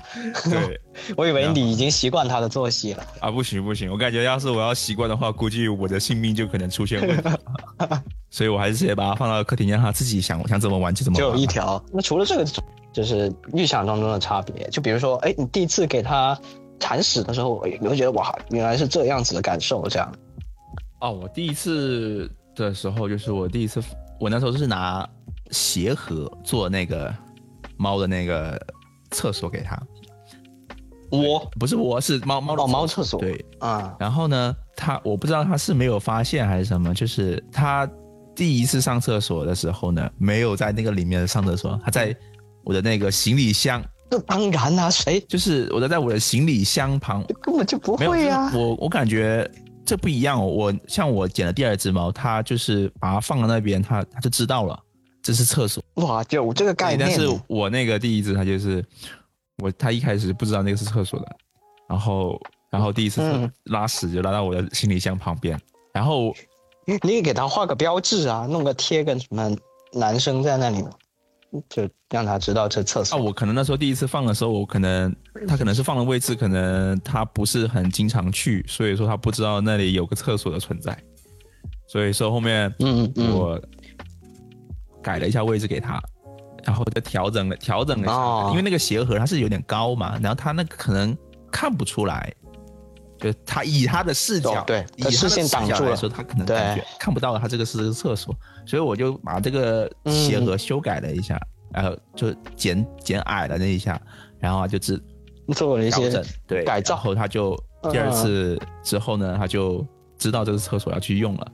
然后我记得还很清楚，有一次我早上刚好刚起床，然后看到看到他去用厕所了，然后那时候心情就好高兴，说啊，终于真真的好开心，太感动，他终于知道又会用厕所了啊！我那时候就是心情都特别的好。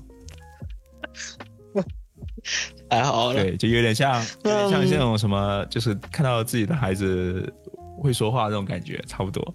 所以你叫他，他平常会搭搭理你吗？啊，会，就是我跟他叫它名字，他就会头就会转到我这里。但你这名字起的也太奇怪了吧？你这样在家里直直接这样说，不会感觉有略微有一些奇怪吗？啊、没有，因为我虽然他是叫公，给他就是外面跟他跟别人说他的名字叫公主，但是我跟他讲大名对，啊但是呢，啊我一般是因为我喜就是比较喜欢日语嘛，就是他，然后我就给他是嗯。以日语的那个方式跟他讲的，哦。就是 hime，就是西美。就是不是经常那些动漫里面不是那些公主殿下，比如说 hime 萨嘛，就是啊这种、啊这种说法，我就直接叫 hime，就是这种看、哦那还好听起来就比较像是一个那种昵称啊，确实是动漫了。对，然后对。比较多，他就知道了，他知道是叫他就会过来，而且、啊。而且他他跟我已经有一个那种就是一个默契，就是我现在就是只要我伸手指，他百分之百会嗯过来，哇他就有点像蜘蛛侠了哇，他就给他连过来了。对，他就他就知道说啊，还要还要过来，还要还要我嗯。叫他过来了。所以他其实还是蛮听你话的。嗯，大部分时间还是比较听吧，就是就如果是那种什么叫他过来这种的话，大概率还是会听的。但是你让他做那种比较复杂的事情的话，我估计嗯嗯，就比如让他做饭什么的就不行啊，啊，可能可能那只能在梦里吧。让他关灯啊，那不行啊，嗯啊，但是他会开门，他帮你开门，呃，也不是，就是我帮你帮你按电梯。我不想，我不想给他进来的时候呢，他就自己学会了怎么开门。哦，所以就是他要进来就自己开，就不要你开。然后对对对，太聪明了，而且这真的很罕见哎，因为像我们这一期其实有有五个嘉宾嘛，嗯，你的这一只算是比较听话的，就啊。没有那种所谓的对大家对猫的刻板印象，就是就是人类是听从于猫的指令的，哦，就是啊。之前那几位都是猫，都是比较冷漠哎那种，是就？就就比较猫 比较个性，对，哦，啊，你这是还真是对上眼了，这个真的很奇妙，这个。完完全全就我我我之前我舍友评价我那只我那只猫的时候，他们都说他觉得他他觉得它不是猫，它是狗。哎哎，你这么一说，还真有点那个属性在里面。对，就是每次我比如上厕所，他就就就一直会蹲在那个门旁边等我出来。哦，这样子啊，对，他是不是在看你监督你有没有上对厕所啊？呃，有可能，有可能。哎呀，万一你也上错了，那不是厕所，那是鞋盒，嗯，他就要监督你了。对他可能以为我我侵犯他的领域，也有可能。对，那、嗯实际上，嗯，所以说，其实他融入你的生活的时候也是非常快，而且非常自然，整个过程。呃，对，基本上可能两三周吧，我大概就习惯了有有他的生活了。嗯，那你自己平常有就是特别的去担心他吗？或者说装摄像头去观察他之类的？呃，我一开始就是刚就是把他领回家的时候，其实是蛮蛮担有担心的，就是上班的时候会可能会想一下他在嗯他在干什么，有没有嗯好好活着啊什么之类的这种。万啊一想到啊，我也有时候会担心说，哦，万一他爬到那个什么很高的地方，然后跳出去跳出窗外啊什么的，嗯有想过这种什么很可怕的事情。但是每次回去发现，哎呀，他都还好好待在那里。然后哦，久而就放心久之，了。我久而久之我就没没那么多会操心了。嗯，他已经驯服你了，对，嗯，有信任感了啊。哎因为你像我们以前，因为你捡猫的时候，差不多也是就我们认识的时候嘛。那个时候其实我们的工作还偶尔会有加班的情况出现的嘛。嗯所以这个时候，嗯，你也是相当就因为之前有一些嘉宾就是说，呃，他们会习惯了，就比如说在这个时间点，就大家该回家了，他就会在门口等嘛，就会有一个形成这样的一个习惯。那在某一天特殊一点的时候，你没有按照这个时间点回家的时候，然后他就会有一些不安，这样。啊、有有点像狗啊。你这个也会吗？嗯，但是我那是可能是因为我住了那个就是那个房房子那个问那个问题，就是我每次上楼梯啊，嗯就是他，比如我上到我那时候住三楼，我大概嗯走到第二楼的时候呢，他就知知道我回来了，就在门口这么厉害啊！哇塞，对，但但他其实他也不是故意的，就是他听到有什么脚步声，他就会嗯去那个门口去看，嗯，所以他的习惯是这样。所以说我每次我回来的时候，刚好他都在门口等我。哎，你是不是应该考虑一下，给你那个门安装一个猫眼，就是在矮一点的地方？哎，这这样他就能观察到外面的人到底是谁。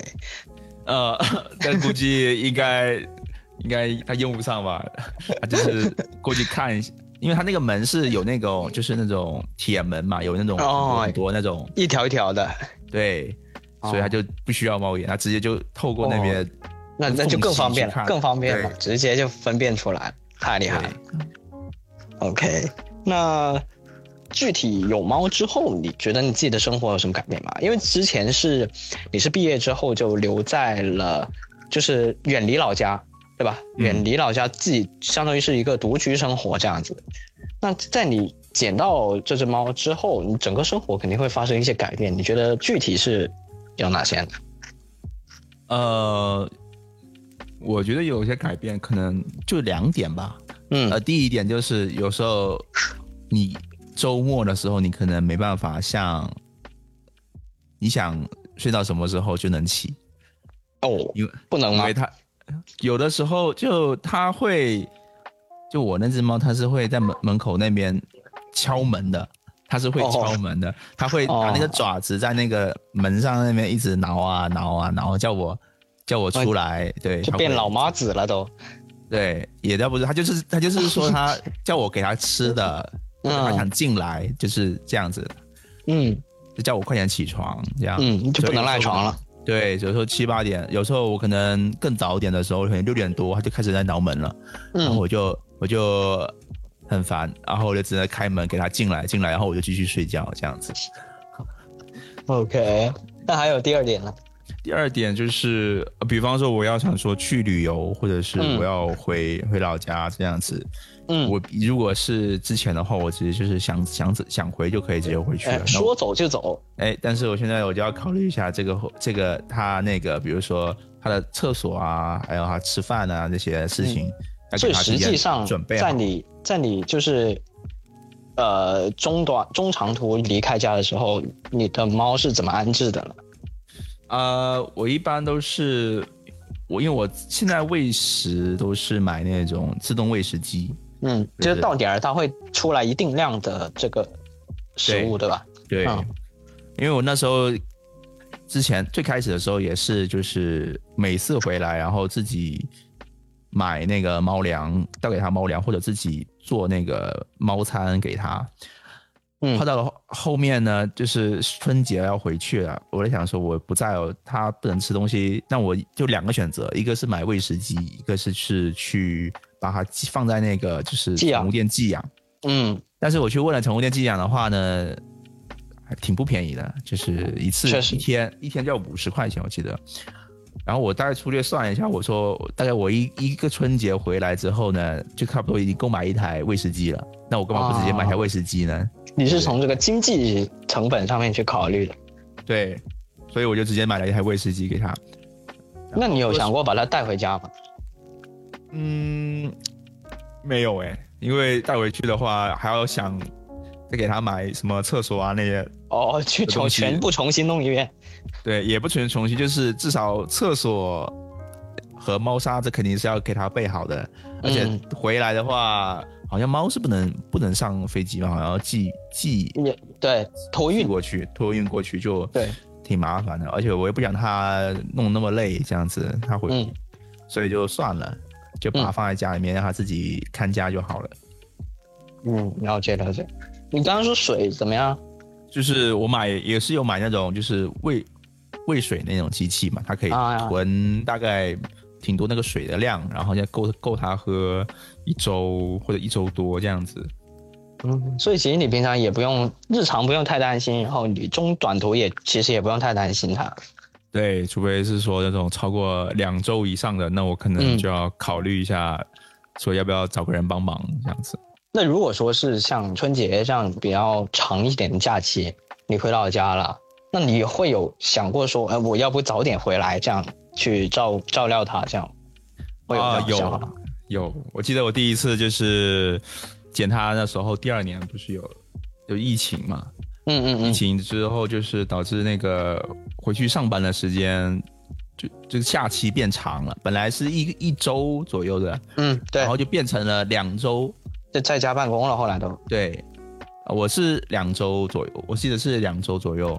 嗯然后我那时候就是担心脑脑子担心的说他他还活着吗？还还好好的吗？那时候在在家里面一直在想着他他有没有好好的吃饭啊，有没有好好活着啊？那个厕所还还够不够他用啊？什么之类的那些问哦，对，因为那厕所冲不了，它就是个鞋盒。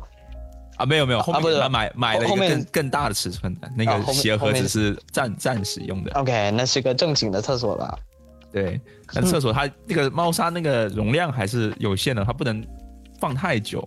嗯它还是大概可能一个一周，可能两周，可能一周左右可能还行，两周的话就可能有点极限了。这确实挺极限了。所以，所以我那时候回去两周之后，回去发现，哎，它还活着，哎，我那时候就心放心了很多。嗯，那就那只能是全靠他自己的意志力了，对，完全靠他自己的生活能力生存下来了。是我那时候毕竟他佛了毕竟他在遇到你之前也是自己完全独立生活的呀。啊，这个我就不知道了。他可能前在我遇到我的前两天，他还看，他还跟其他猫在玩，也说不定。我也不哦还还真是。那刚刚其实已经提到你给他购置了很多东西了，对吧？嗯，各种各样的，算算是豪宅了。五组朋友们都分享了他们猫猫的相遇，每个人和每只猫的故事都是独一无二的。你们会有特别的时间，在特别的地点相遇后，又创造出新的美好回忆。那在通常的情况下，我们又能通过什么样的途径和渠道来获得一只猫猫呢？MC 给我们分享了他的秘籍。就现在不是有很多很多的那些呃要呃就是买猫的途径吗？嗯然后其实，呃，网上也有很多教你说啊，你要怎么去辨别一只呃是否它长大以后长得好看，或者是它长大以后是不是很乖巧的猫咪嘛？就是网上有很多能预测？啊，能啊，能能，真的真的，但真的有没有真的，但是有没有科学依据，这个我不敢说，因为我不是专家啊。就有点玄学的意思啦，有点像看那个什么，那个我跟你说啊，你买猫啊，如果你未来啊，嗯另一半。呃，想要跟你孕育一只小宠物的话，如果是猫这个品种的话呢，我建议就是你去买猫的时候，一定要去看一下这只猫的爸爸跟妈妈长什么样子哦，家族遗传是吧？啊。对，它跟人类的 DNA 就很像，就他爸他妈长什么样，他其实他孩子，呃，长大之后，嗯、也差不多那个样子吧，因为他哦小。哦，你一般买猫都是，呃，三个月左右就带回家嘛，你基本上你看不嗯出来它长大什么样子的。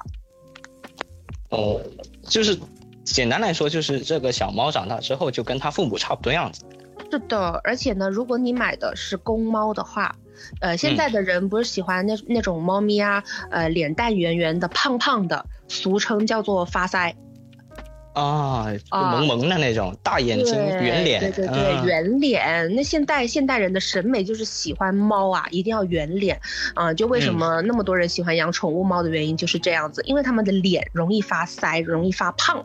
那这个时候呢，嗯。我就教你，如果你在选猫的时候啊，特别是、嗯呃小猫咪，就是那种三个月、一个半月到三个月的那个时候呢，因为它它还小，它还没有发育完全，所以呢，你要判断它长大那个品相是否好看，或者是说呃它的脸以后长大了会不会发胖的话呢，你基本上看一下它的爸爸。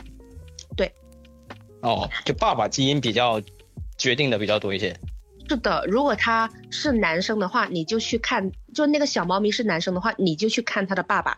如果他的嗯爸爸的脸是很圆的，腮帮子特别大的那种呢，那这只猫八九不离十，你只要不要给它吃那种很劣质的猫粮，呃，猫粮，它基本上八九不离十，它就是一个很胖的猫咪了，那个脸蛋很好看。嗯，就遗传到优良基因了。是的，是的，这个时候的话就 涉及到 买卖了吧？我觉得，因为不是所有的一些呃宠物店都能够让你看到生它的那些爸爸妈妈的。哦，因为来源也不一样，是吧？对，很多那种后院猫舍呀之类的那种，我就哎特别特别特别不喜欢那种。嗯。你你自己有没有？你自己有没有去宠物店或宠物医院逛过，或者是经过有看到？经过我都没经过过，真的，真是。我我我我我我我怀疑你应该连猫咖都不太敢去吧？呃呃，还真的确实啊，真的，我感觉我见的最多估计也就野猫了啊，但它看到我都跑了。我感觉他也跑了，是吧？我感觉这期视频不仅仅是给大家科普一下，我我感觉都也是给你科普的一个过程，让你爱上。对啊，确实啊，不然我也不会做这一期主题了。是啊，然后我想了一下，就是现在的话，目前大家认识的嗯认识的买猫的途径啊，我觉得都比较的狭小。啊？还会狭小吗？是的。因为，呃，怎么说呢？就我了解到的，我身边养猫的那些朋友们，他们买猫啊，呃，就因为，因为我我不是刚刚说了开头，我就说我大概是我朋友圈这一圈里面同龄人里面最早自己独立养宠物的嘛。嗯嗯，对，就最早一批了。包包算是呃年龄比较大的了，已经养到三岁。嗯，然后呃，他们都有就是买买买猫或者是买宠物的时候，也有征求过我的一些意见呐，就问啊什么样算是品相好，或者说呃你这个猫是在哪儿买到的呀？因为我的朋友们都觉得包包好可爱呀，真的。养猫祖师爷了，你成了？有一点点的，有一点点，就是有经验，教授啊，有经验，但是非专业啊，业余组，嗯。然后呢，嗯，我给他们就我了解到的啊，他们仅仅知道的买猫的途径就只有，比方说，呃，宠物医院呀，因为宠物医院它呃不仅仅是做宠物医疗的嘛，它有的时候它还会收留一些流浪猫，然后呢就会呃找领养呀，然后嗯还有就是他们自己也会繁育。啊，比方说我们楼下的那个，我给番茄打疫苗的那个，他们就是自己养了一堆的英短，一堆的英短蓝白，然后呢，他们就会自己繁育，自己配种，然后就生出来一窝又一窝这样子去卖给他们的客户，因为他们的客户群体是比较统一的，都是爱宠物的那些人士。嗯嗯嗯嗯。然后那这样子会不会就是说，因为它是宠物医院嘛？嗯。第大家第一时间去找到他们，肯定是为了救助自己本来应已经有的宠物嘛。所以如果去去他们那里买的那些宠物主人的话，很可能就是已经拥有了一只或者一只以上的宠物了，就不是第一次养。你说对了，就是呃我们现在俗称的多猫家庭了。就像我现我现在这种的，就有一只或以上的宠物，多猫家庭。这种的话呢，因为呃养猫啊，我感觉是一个，就就是一个坑吧，就好像有一些人他爱摄影，然后呢他就会不停疯狂的去买镜头，就同一个道理，我觉得是一个坑，就好像某种兴趣啊，嗯，也能这么说，就是我我觉得养猫是是一种。很很上瘾的一 一种，就你有了第一只啊，你会继续想要有第二只。我我养番茄，会有这个心态，会的。呃，我我我养包包，其实是在他的童年是呃有过一些不太好的一些回忆的，所以我说我就想说养第二只猫的话，我尽量去弥补这个呃弥补这一个过失吧。因为包包它从小就是得全身性猫癣的，很严重的皮肤病，然后呢，它是关在笼子里。我们都知道嘛，猫都是散养的嘛，它是不可以用笼子关着它的。但包包的话，它整一个一岁，就这一年里面都是用笼子关着，因为它长猫癣，它不能出来活动，所以导致包包的性格就是，呃，比较的敏感，比较的胆小，对。然后番茄就不一样，番茄它是从小就是放养的，从来没有进过笼子，呃，然后呢，嗯，也没给它折腾过，比方说上医院呐、上药啊、洗澡啊这种，在猫眼里看来是很恐怖的行为，就没有给它折腾过，所以它是很自在，活得很自在。所以我养第二只猫基本上是弥补，呃，对包包的一些呃，就是 不好的回忆吧。嗯，就有更有经验一些了。嗯，对，其实，嗯，这也是我所谓的上瘾。所以，所以像嗯宠物医院的话，他们的客户群比较稳定嘛，他们就会想着说，呃，既然你有条件能养一只的话，那基本上你养两只，其实也就是多个碗筷啊、也就多个碗筷而已，也没就差相相当于那个基础设施都有了，然后经验也有了。对，就这嗯种的话呢，其实卖家是更加放心的。对，卖家会比较对这猫更负责一些。是的，是的。然后我了解到的还有的就是大家最普遍熟悉的，嗯呃，宠物店，对，宠物店，对，对。但是呢，呃，宠物店的话呢，其实大家都知道的啦，那些猫啊，基本上来路不明。嗯，就是以这个商业为第一目的吧。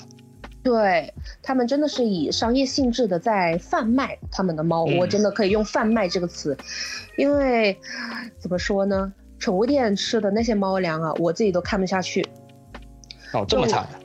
嗯嗯，在我看来是的，啊因为我知道，呃，猫粮对于一只猫来说真的是不仅仅是生生存，更是生活。嗯嗯因嗯，为猫粮的好坏是决定了这只猫它以后的整一个身体状况的。嗯，就是整个生活品质，就包括营养啊各方面的。它那些猫粮的话，你想一下，七八块钱一斤的，然后、哦、这样算的。呃对我们现在吃的猫粮，说实话，呃，基本上你没有四十块钱以上的，或者是呃三十到四十块钱这个区间的，已经嗯算是、呃一斤哈一斤的量来说来说算是中上水平而已。你想一下，七八块钱一斤的猫粮能够给你什么好的肉吃，哇，那这差好多。是吧？我觉得仅仅只能果腹的这种程度，哦就跟我我们吃那个什么粗粮差不多。是的，就你想一下，他们每天要关在一个小笼子里面，然后呃要给各种各样的人去看去摸，然后还不能放出来活动，然后呢，呃从小他们真的很小就离开爸爸妈妈了，嗯，然后还要 隔着那个橱窗做出一些讨人喜欢的那种活，就是那种谄媚的表情，就感觉好像说啊，赶紧把我带带走，赶紧把我带离这个鬼地方。这么聪明的吗？就在我眼里是这样子啦，嗯嗯，因为 说实在的，我在广州逛过这么多的那些宠物店啊什么的，我可能我没有逛过高级的吧，就反正我几乎看到的都是给他们不是特别好的一些生活环境。毕竟你想一下嘛，养一只猫的花费其实也很高的，你不可能说用家养猫的条件去养这么一些。呃，还不知道有没有人去购买为他们付费的这样子的一种商品，对吧？嗯嗯嗯，他们得控制成本。这个呃确实，嗯，只能说是合理，但是没有说到很很好的条件啦。嗯，所以他们的生活条件在我看来就是，唉，店面光鲜亮丽，可是背地里，首先猫呃 来路不明，然后嗯猫的生活品质也过得非常的一般。所以我，我我是个人不太建议在呃宠物店买，嗯、毕竟他们第一个爸爸妈妈的样子看不到，你不知道它是怎么个繁育出来的，啊，哦第二个就是他们的定价会普遍的比呃正常的，就就在我看来会比正常的一些其他途径要高一到两倍。高一些。对，要高个一到两倍。是的，你是不是不知道嘞？哎，翻翻倍我是没想到的，我以为翻倍的啊多个百分之十到百分之二十，我就觉得很多。哦，宠物是暴利行业，因为他们会骗一些呃没有经验的，你懂吗？他们会嗯骗一些没有经验，说，哎，你看我这只猫啊，绝对是赛级，就是赛级的意思，就是能够拿出比拿出去比赛的那种品级的猫，就说这只猫啊很好看的，长大一定会长很多毛，爆毛的，然后那个脸呢、一定会发的很胖的。其实这些都是要跟基因。就是要跟基因挂钩的，他连他嗯爸、他爸、他爸、他妈你都没有看过，你怎么知道他基因好不好，对吧？哦，就专门骗小白的。是的，他们呃就是低价收购吧，在就我有我有了解过，就是他们是有一些是低价收购回来，然后高价再翻倍卖出去。但是确实是有这个市场，有交易是成功的。有的当然有呀，不然也不会有那么多的那个宠物店开的开的还风生水起，对吧？嗯，看来大家要有更多的途径去了解到这些，才能够有，去。对啊，这个只有我们不买它，不在他们那里买，他们才能制止他们这个商业行为嘛。是的，这样他们是这个让这个循环给它它掉。嗯，对啊，因为我真的不太喜欢那种呃低价收入，然后高价卖出，还有就是把猫咪当成繁育机器的。嗯嗯，他们基本上就是这样子。我有看到过，就是有一个宠物店，然后他们的那个猫咪，那个猫妈妈已经是瘦到脱相了，还在给那一窝又一窝的猫咪，就小猫咪刚出生小猫咪喂奶。你想一下，母猫母母就是那个母猫都吃的那么不好，还得给他的孩子们喂奶。你想一下，这个孩子以后长大的抵抗力、免疫力啥的，应该也不会比那些吃的好的要好多少吧？嗯母体带出来的，我觉得是，嗯，这这条件真的太惨了。嗯，但只是因为它的这个品种可能在当时来说价格比较高，所以就让它生这么多只。有利可图嘛。嗯所以这也是我了解到的一些呃。市面上吧，我觉得应该是大部分宠物店的一个现状吧。当然也有很好的，只是可能说我没有遇到过，或者是我没有呃听说过而已啦。嗯嗯，嗯嗯，了解然。后是吧？然后呢，现在我就要给大家介绍一个，嗯，其实能够花更低的价格买到更好的猫咪，而且省权小贴士。嗯，对，省钱小贴士，这也是我教给我身边的呃一些好朋友们呃选择购买宠物的一个非常好的途径。然后是 是什么呢？你让我猜一一下。我 我你我我我给一些小小提醒，你猜一下，哦，给个这个平台它是专门做二手的，做二手的，有猜到吗？呃，没有猜到。专门做二手。它是隶属于阿里巴巴旗下，很简单了吧？哦，就那个黄色的是吧？是黄色的，对你，你节目能说出名字吗？这个 我不知道能不能说出来。哦，当然能啊。我们我我我我我们的标题有有有几期就是这个。哦，有嘛？就是那个阿里巴巴旗下，然后黄色软件专做二手市场的。嗯嗯 没错，对就对对对是闲鱼。一般都是这个，一般就是猫吃鱼啊，我们就在这个鱼里面去淘猫。对，没错，就是咸鱼。这个软件真的是救命啊，绝了呀！它，啊，我我我我我唯一在闲鱼上买过的东西就只有一个，那就是包包。包包就是我在闲鱼上面淘回来的一个包，哇，你这一句话震惊了我好几个。是不是没想到？是没想到 没想到，首先首先我没想到你只在上面买过一个东西，而且哦还就是它。啊！对对对，我我我我注册的第一天，然后啊就是在那一天的下午，我买到了包包，我只花了一个下午的时间。那挺快，你是决定要买，然后才去下载，因为你知道那里是吧？很有缘分的，这个故事真的很呃，真的是个我逢人就会，如果别人问起我包包怎么来，我逢人必讲的一个故事。哦，太好了，那在这里就更加要分享一下。是的，你们也可以就是参考一下，看能不能够买到自己喜欢的宠物。就是为什么我会比较推荐咸鱼呢？就如果你是不差钱的话。那你可以参考上面的，去宠物店买。那那得多冤大头才才能干成这种事儿？没有啦，去找那种高级一点的、高级一点的宠物店。然后，如果你是像我这种呃，就是呃工薪阶层的小白，然后又是第一次养猫的话呢，呃，我我的建议啊，你在你在闲鱼上真的能够，嗯，没有那么容易被别人坑。因为呢，但我要搜什么关键词才能出来这个呢？我就搜猫就就可以了。呃，不是的，我呃，因为呃，猫的话在闲鱼上面买的话，因为它是活物嘛，活物的话，我建议是同城会比较好一点。你自己呃开个车，或者是你滴个滴滴，呃过去把它接回来是最好的，而且你还能够呃上门去看一下呃那个猫咪它的爸爸跟妈妈。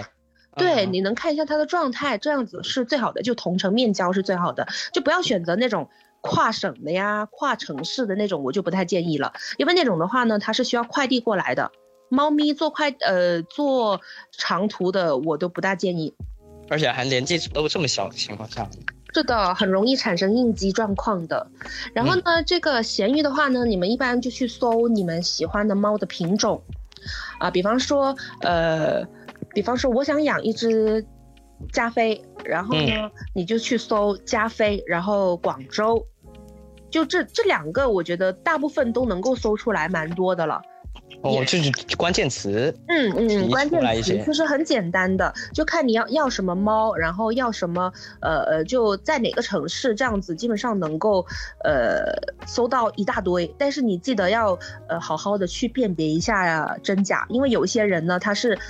挂着 羊头卖狗肉，就比方说他那儿写的是，呃，一百块钱能交易，这种你就不要相信哦，他那儿只是写着一个定金而已哦。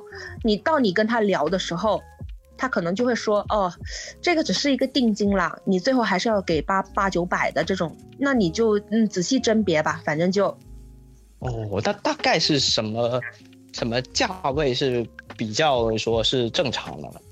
嗯，看品种哎，你说像英短这种的话，一百肯定是不可能啦。我的意思是，嗯嗯，呃，五百以上这样，基本上所有猫都都是算合理的了吧？以上。哎，咋说呢？其实一百的也有，不是没有的，还真有，真有五十、一百、二十、三十都有。但那种的话，可能呃，因为你买猫是选品种跟品相的嘛。品种越好的，比方说布偶这种就很贵啦，布偶这种上千上万的都有。然后呃，第一是第一个是看品种，呃呃，第二个是看品相，品相就是买别的东西的时候那个成色，看成色行不行？看他们的成色，看他们的样子，看他们的五官，哎，对，你就按照这几样先先提前自己在网上做一下一个功课。就是网上大概会有给到你一个市场的定价，然后你把这个市场的定价呢，你再降个大概百分之四十到五十左右，大概得出来的就是咸鱼的价格。哇，咸鱼能便宜这么多啊？是的，真的，嗯，我身边的朋友都是这么买过来的，就能够比宠物店便宜个一半，至少便宜个一半。那可太太厉害了。是的，所以我我还是比较推荐在闲鱼，但是大家记得要谨慎的去分辨哪些是真，哪些是假，哪些是后院猫舍。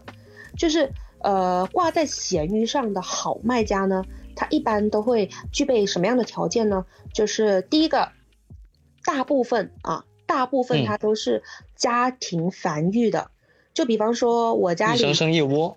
哦，对，就是有有，比方说我家里两只猫嘛，如果我这两只是一公一母的话，它们就有可能会，呃，如果是同品种的话，它们有可能就会交配嘛，然后它们就会生下一窝。但是你想一下，普通人家养两只猫已经，我觉得已经是一个极限了。然后，呃，然后他们就会把这些一窝小猫咪就。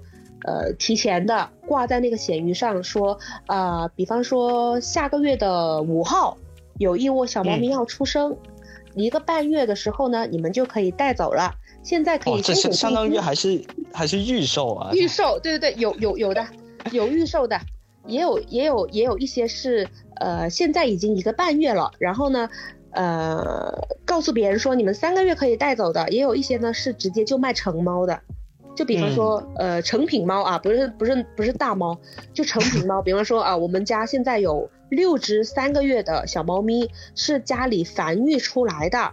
啊，就是家里的母猫不慎怀孕了，呃，然后就把它们就是找一个合适的卖家给买，呃，合适的买家给带回家这样子。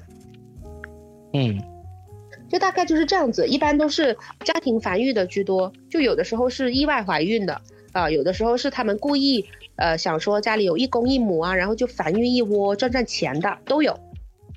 但是我怎么甄别这不是那些猫舍自己挂上去的？因为毕竟那几行字是谁都可以写的呀。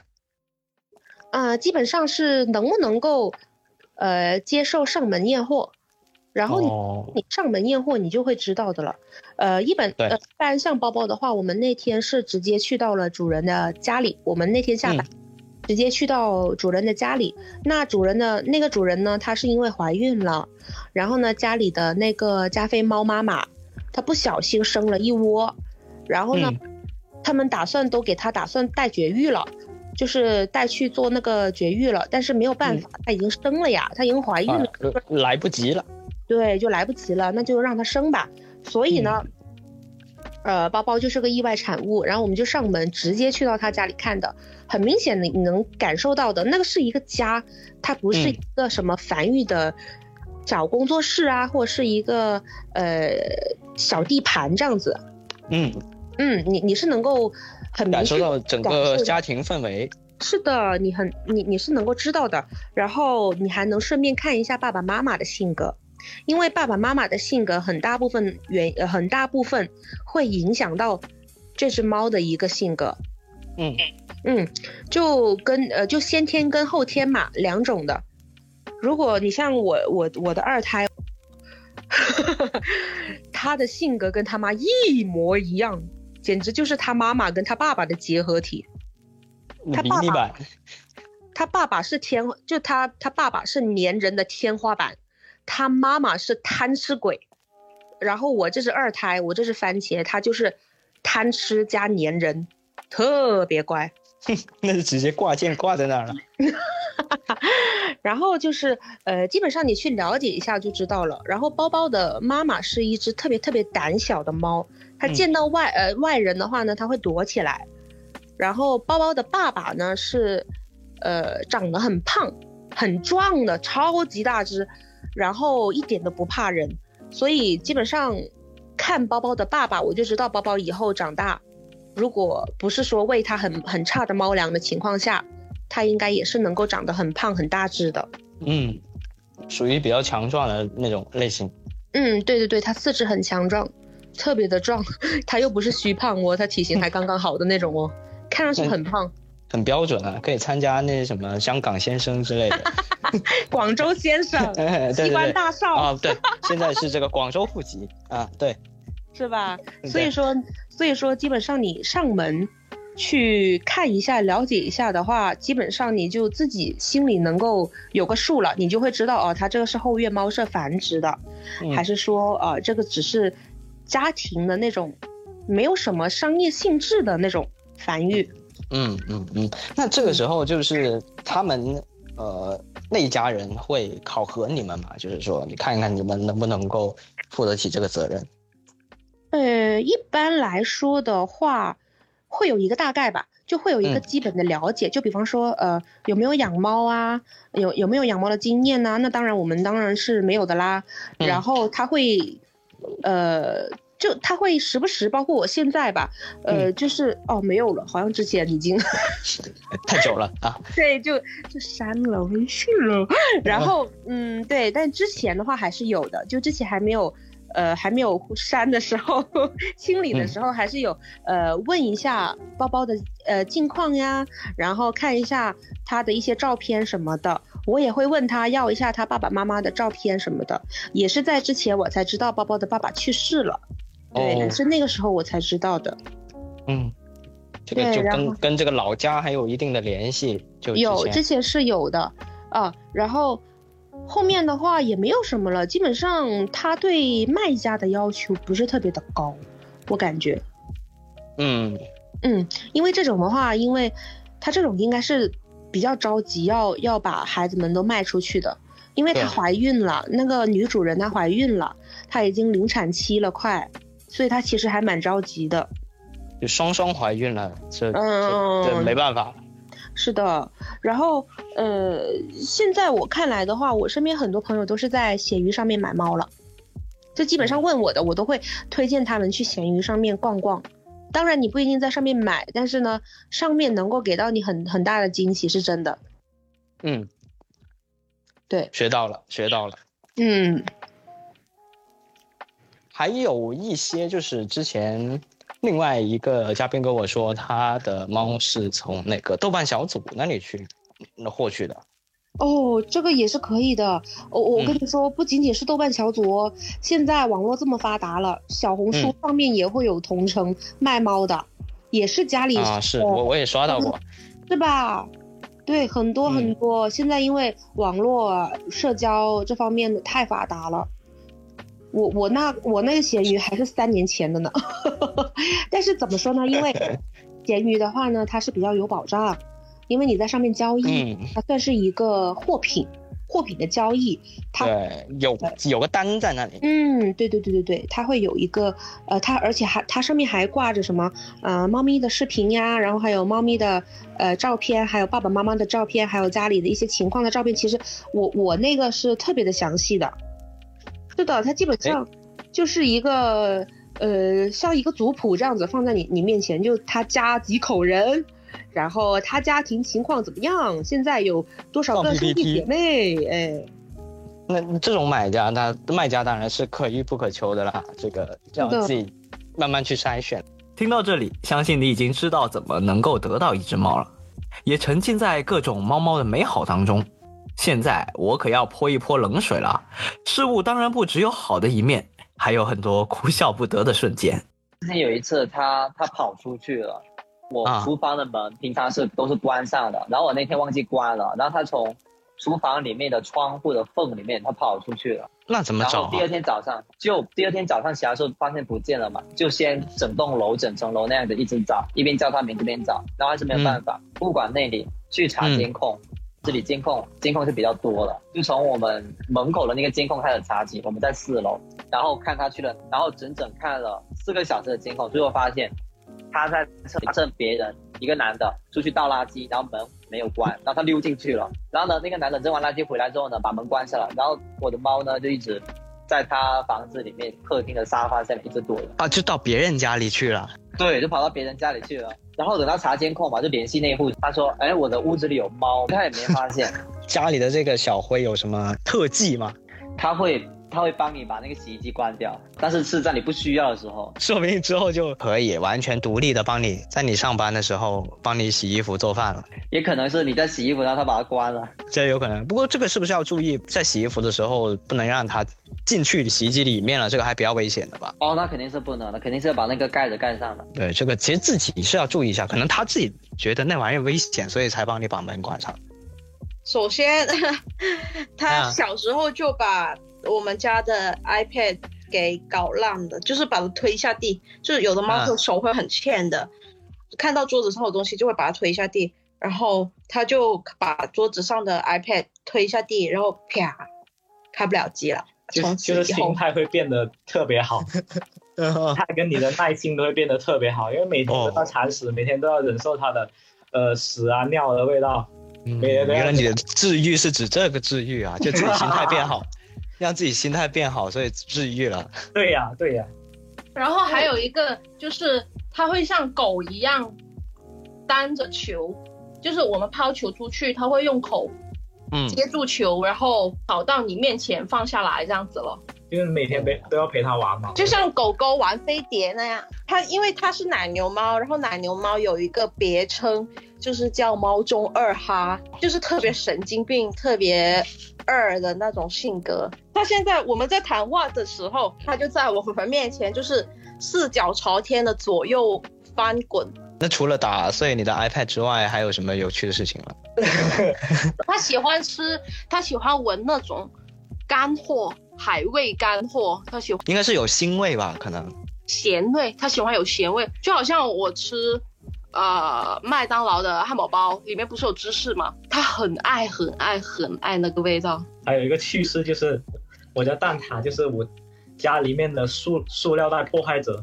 我我塑料袋，对他非常喜欢咬塑料袋的那个把手，那个耳朵提手，对提手。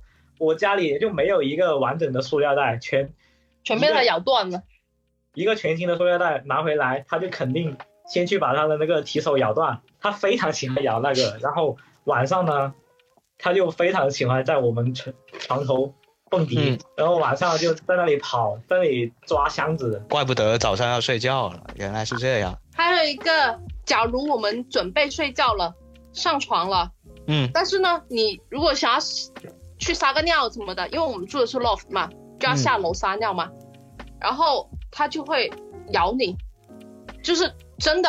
捕猎的那种咬哦，就不是跟你玩的那种咬，它是这么认真。啊，它就是不给你走到床以外的地方，它就是黑夜中的守护，就是而且你知道，因为它的黑它是黑白配色，就很像 Batman。我们老是记得他为 Batman，他老是他老是爬到那个栏杆上面，然后他的背影就非常像像 Batman。我们晚上关灯睡觉嘛，他就爬到那个我们床头那个栏杆上面，他那个背影，我我就我就跟小林开玩笑说。你看，Batman 又开始活动了。你们有没有给他做一个小披风什么的？没有，他的背影就是黑色的。而且有时候我们起床就会看到他在床边闪着那个眼睛望着我们，他就是望着你，啥也不干，他就是望着你。他老就很恐怖。他老是白天很困，我就我们就老老老是老是开玩笑说，Batman 是不是昨天又又又出去行侠仗义了？毕竟猫不是叫那个什么叫那个什么夜猫子嘛，不都是晚上行动的嘛？但是他在冬天的时候。在冬天的时候，它是比较早睡的，跟我们的那个睡觉时间是一样的。我们上床，它就直接直接上床登陆睡觉了。嗯，它就会来我们的中间睡。每一次吃饭时间，我都会给它抓一把香米吃加餐。有时候呢，它吃不到，它就在那个位置等着。你是不是忘了点什么？它有跑出去过吗？有啊。今天今天就跑出去了，我爸我爸回来的时候低头看手机，猫猫趁他不注意就出去了。我们吃饭也没有管他，以为他去哪个房间玩了，直到听见他叫，但是又不知道他在哪里，然后一一开门他就冲进来了。呃，因为我们家电梯嘛，没人按电梯，他下不去要去的，哦，所以就对他比较放心。因为我不是两只猫嘛，我觉得包包一个人的趣事其实没有多少，它是一个很无趣的猫。呃，为什么我这么说呢？是因为它本来那个脸是扁的，它它这种猫它有一个缺陷，就是它不像平常的猫一样，它平常的猫的鼻腔是很是很通畅的，但像加菲呀，还有波斯猫这种脸是扁的猫呢，它们的鼻子它们是就就像。过敏性鼻炎一样，就你的鼻子永远都是塞塞的，就堵很难。啊，对，就很难呼吸。所以像包包的话，基本上它是不运动的，就是不运动啊，天天躺着，能能躺着，绝对不坐着。它就是那种生命在于静止的猫，像龟一样。啊，对对对，真的像龟一样，就买它回来，真好像跟我们一起过什么养老退休生活一样。那可太好了，你还可以提前体验到这个退休生活。然后，然后，呃，他们两个的话，我觉得唯一觉得很有趣的事情就是，呃，两只猫第一次见面，他们会有这个敌对意识吗？一开始就是没有。哎，有点像那个什么《家有儿女》的重组家庭第一集那种感觉，就是你看我不顺眼，我看你不顺眼的那种，还要在家长面前装作好像很和谐的样子。对，而且他们一开始肯定是还不知道互相之间要成为未来一起一起一起相处的人嘛，对吧？他以为就是可能在外面见到了猫哦，五分钟之后他就消失在我的世界了，这样。他们两个很奇怪的。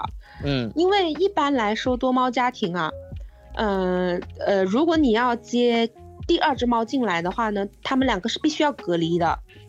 哦，因为隔离一段，对，一般要隔离半个月左右，就一到两个星期左右才能放出来，让他们见面。标准是隔离十四天。啊，对，像我们现在一样。然后，然后我当时呢就比较心急，我就第一天的下午把它从就是番茄，我我把番茄从佛山那边带过来之后，然后我就让他们见面了。你这个加速加的也太离谱了吧？很快啊！救命！因为那个时候距离新年还只剩下一个月了，我想让他们快点熟悉对方。啊，对，然后呢，因为新年我们两个要回家嘛，我跟我男朋友要都要回家，没有人看他们，看住他们，然后我就让他们想让他们快点熟悉一下对方，然后没想到啊，没想到包包很怕这个小东西，他当时才嗯一个半月，一个月多一点点吧，还没一个半月，然后他很怕这个小东西，但是这个番茄他一点都不害怕包包，可能就是嗯。应了那句话，初生生牛牛犊。啊啊，对吧？初生牛犊啊不怕虎，对。然后，呃，那个我当时还发朋友圈来着，就吓得包包整个人跳起来。很很漫画感觉因为有一次就是他冲出去之后呢，一天没有回来，啊。然后然后我就一直在那边找啊找啊找，后面就发现他在一楼那个那个车库呃车库里面，然后在里面睡觉，然后我就把他拿、抓了回来。看来他自己是完全没有担心这回事，他不会说说我不回我就没饭吃什么，他他自己是完全不担心的。啊，也不是，就是大部分情况下呢，就是他还都是会自己回来的。有可能过了半天之后，他就是在门口那边开始叫了，说要、还要回来什么什么，我要吃饭，还饿了什么的。但是唯独就那一次，他就是一天了，然后都没有回来。我那时候就比较担心，然后就去旁边找了好好久这样子。你怎么找啊？你就打着手电筒在那一直找，叫名字找嘛，那时候想的是说，他可能会不会被其他的其他户人家捡走了。到。对，就是跟我的舍友一起，一栋楼的所有所有所有那个门户都挨个敲门问。哇，又是熟悉的敲门了。这回是担心他被别人捡走了，并不是担心你捡走了别人的啊。对，所以后后面发现他都没有被人家捡走，然后是嗯只是在一楼那个车库里面在那边睡觉。那现在你有做什么措施去阻止这件事情尽量不要发生吗？现在因为我现在最近刚搬家嘛，所以说现在跟之前不太一样，所以他没怎么太担心他。他好像现在没有特别想出去的欲望，没有之前哦，已在经佛系了。对，所以我暂时挺还挺放心的。我之前不跟你说，就是它会开门嘛？对，就其实开门这个事情啊，对很多猫应该来说还是比较容易的。就嗯，如果就跳跳一下，抓一下对，对，如果是那种呃，就是那种往下压的的，对，哎，对，横杆式那种门把的话，很多猫应该都能做到说开门。但是嗯我、我的之前住的那种，它是那种圆的，哦，那比较难哦。这就很难了吧？但是我发现有一次说，哎，为什么我的记得我那个门是关着的，他怎么回来发现那门开的？后面经过我多次研究，发现原来是这个货开的。哇，那他真的很厉害，那种圆的，有的时候我们就算是人手滑一点点都开不了，对，但是他开的概率很低，啊就是可能应该是没关好或者什么，就运气好。没有没有没有，因为我有个舍我舍友说他自己亲亲眼目睹了他开门的全过程，那个门是完全啊关上的，然后他自己凭自己的能力一直在用两只爪子，然后转来转去，锲而不舍。对，转来转去，然后哎，刚好就有一被他转出来了，就转进去。太厉害，对，所以后面就发现这个不得了。不仅有不仅有智慧，而且很坚持。对对对，然后第二这个事情就是，因为猫的话都要做绝育嘛。我因为它是公猫嘛，严格来说，其实公猫绝育之后恢复时间都比较短，都比较好照顾的。然后我嗯。出了一个小差错，就是我做完大家做完绝育手的时候回来，发现就过了第二天，发现它那个嗯，那个蛋蛋那个地方，蛋蛋那个不是哎，但是蛋蛋那个那个，因为他是做完手术要取蛋蛋出来嘛，然后要缝上嘛，啊，然后我就发现，啊。哎、为什么那个蛋蛋那个缝上那个伤口那边开了一个小口子？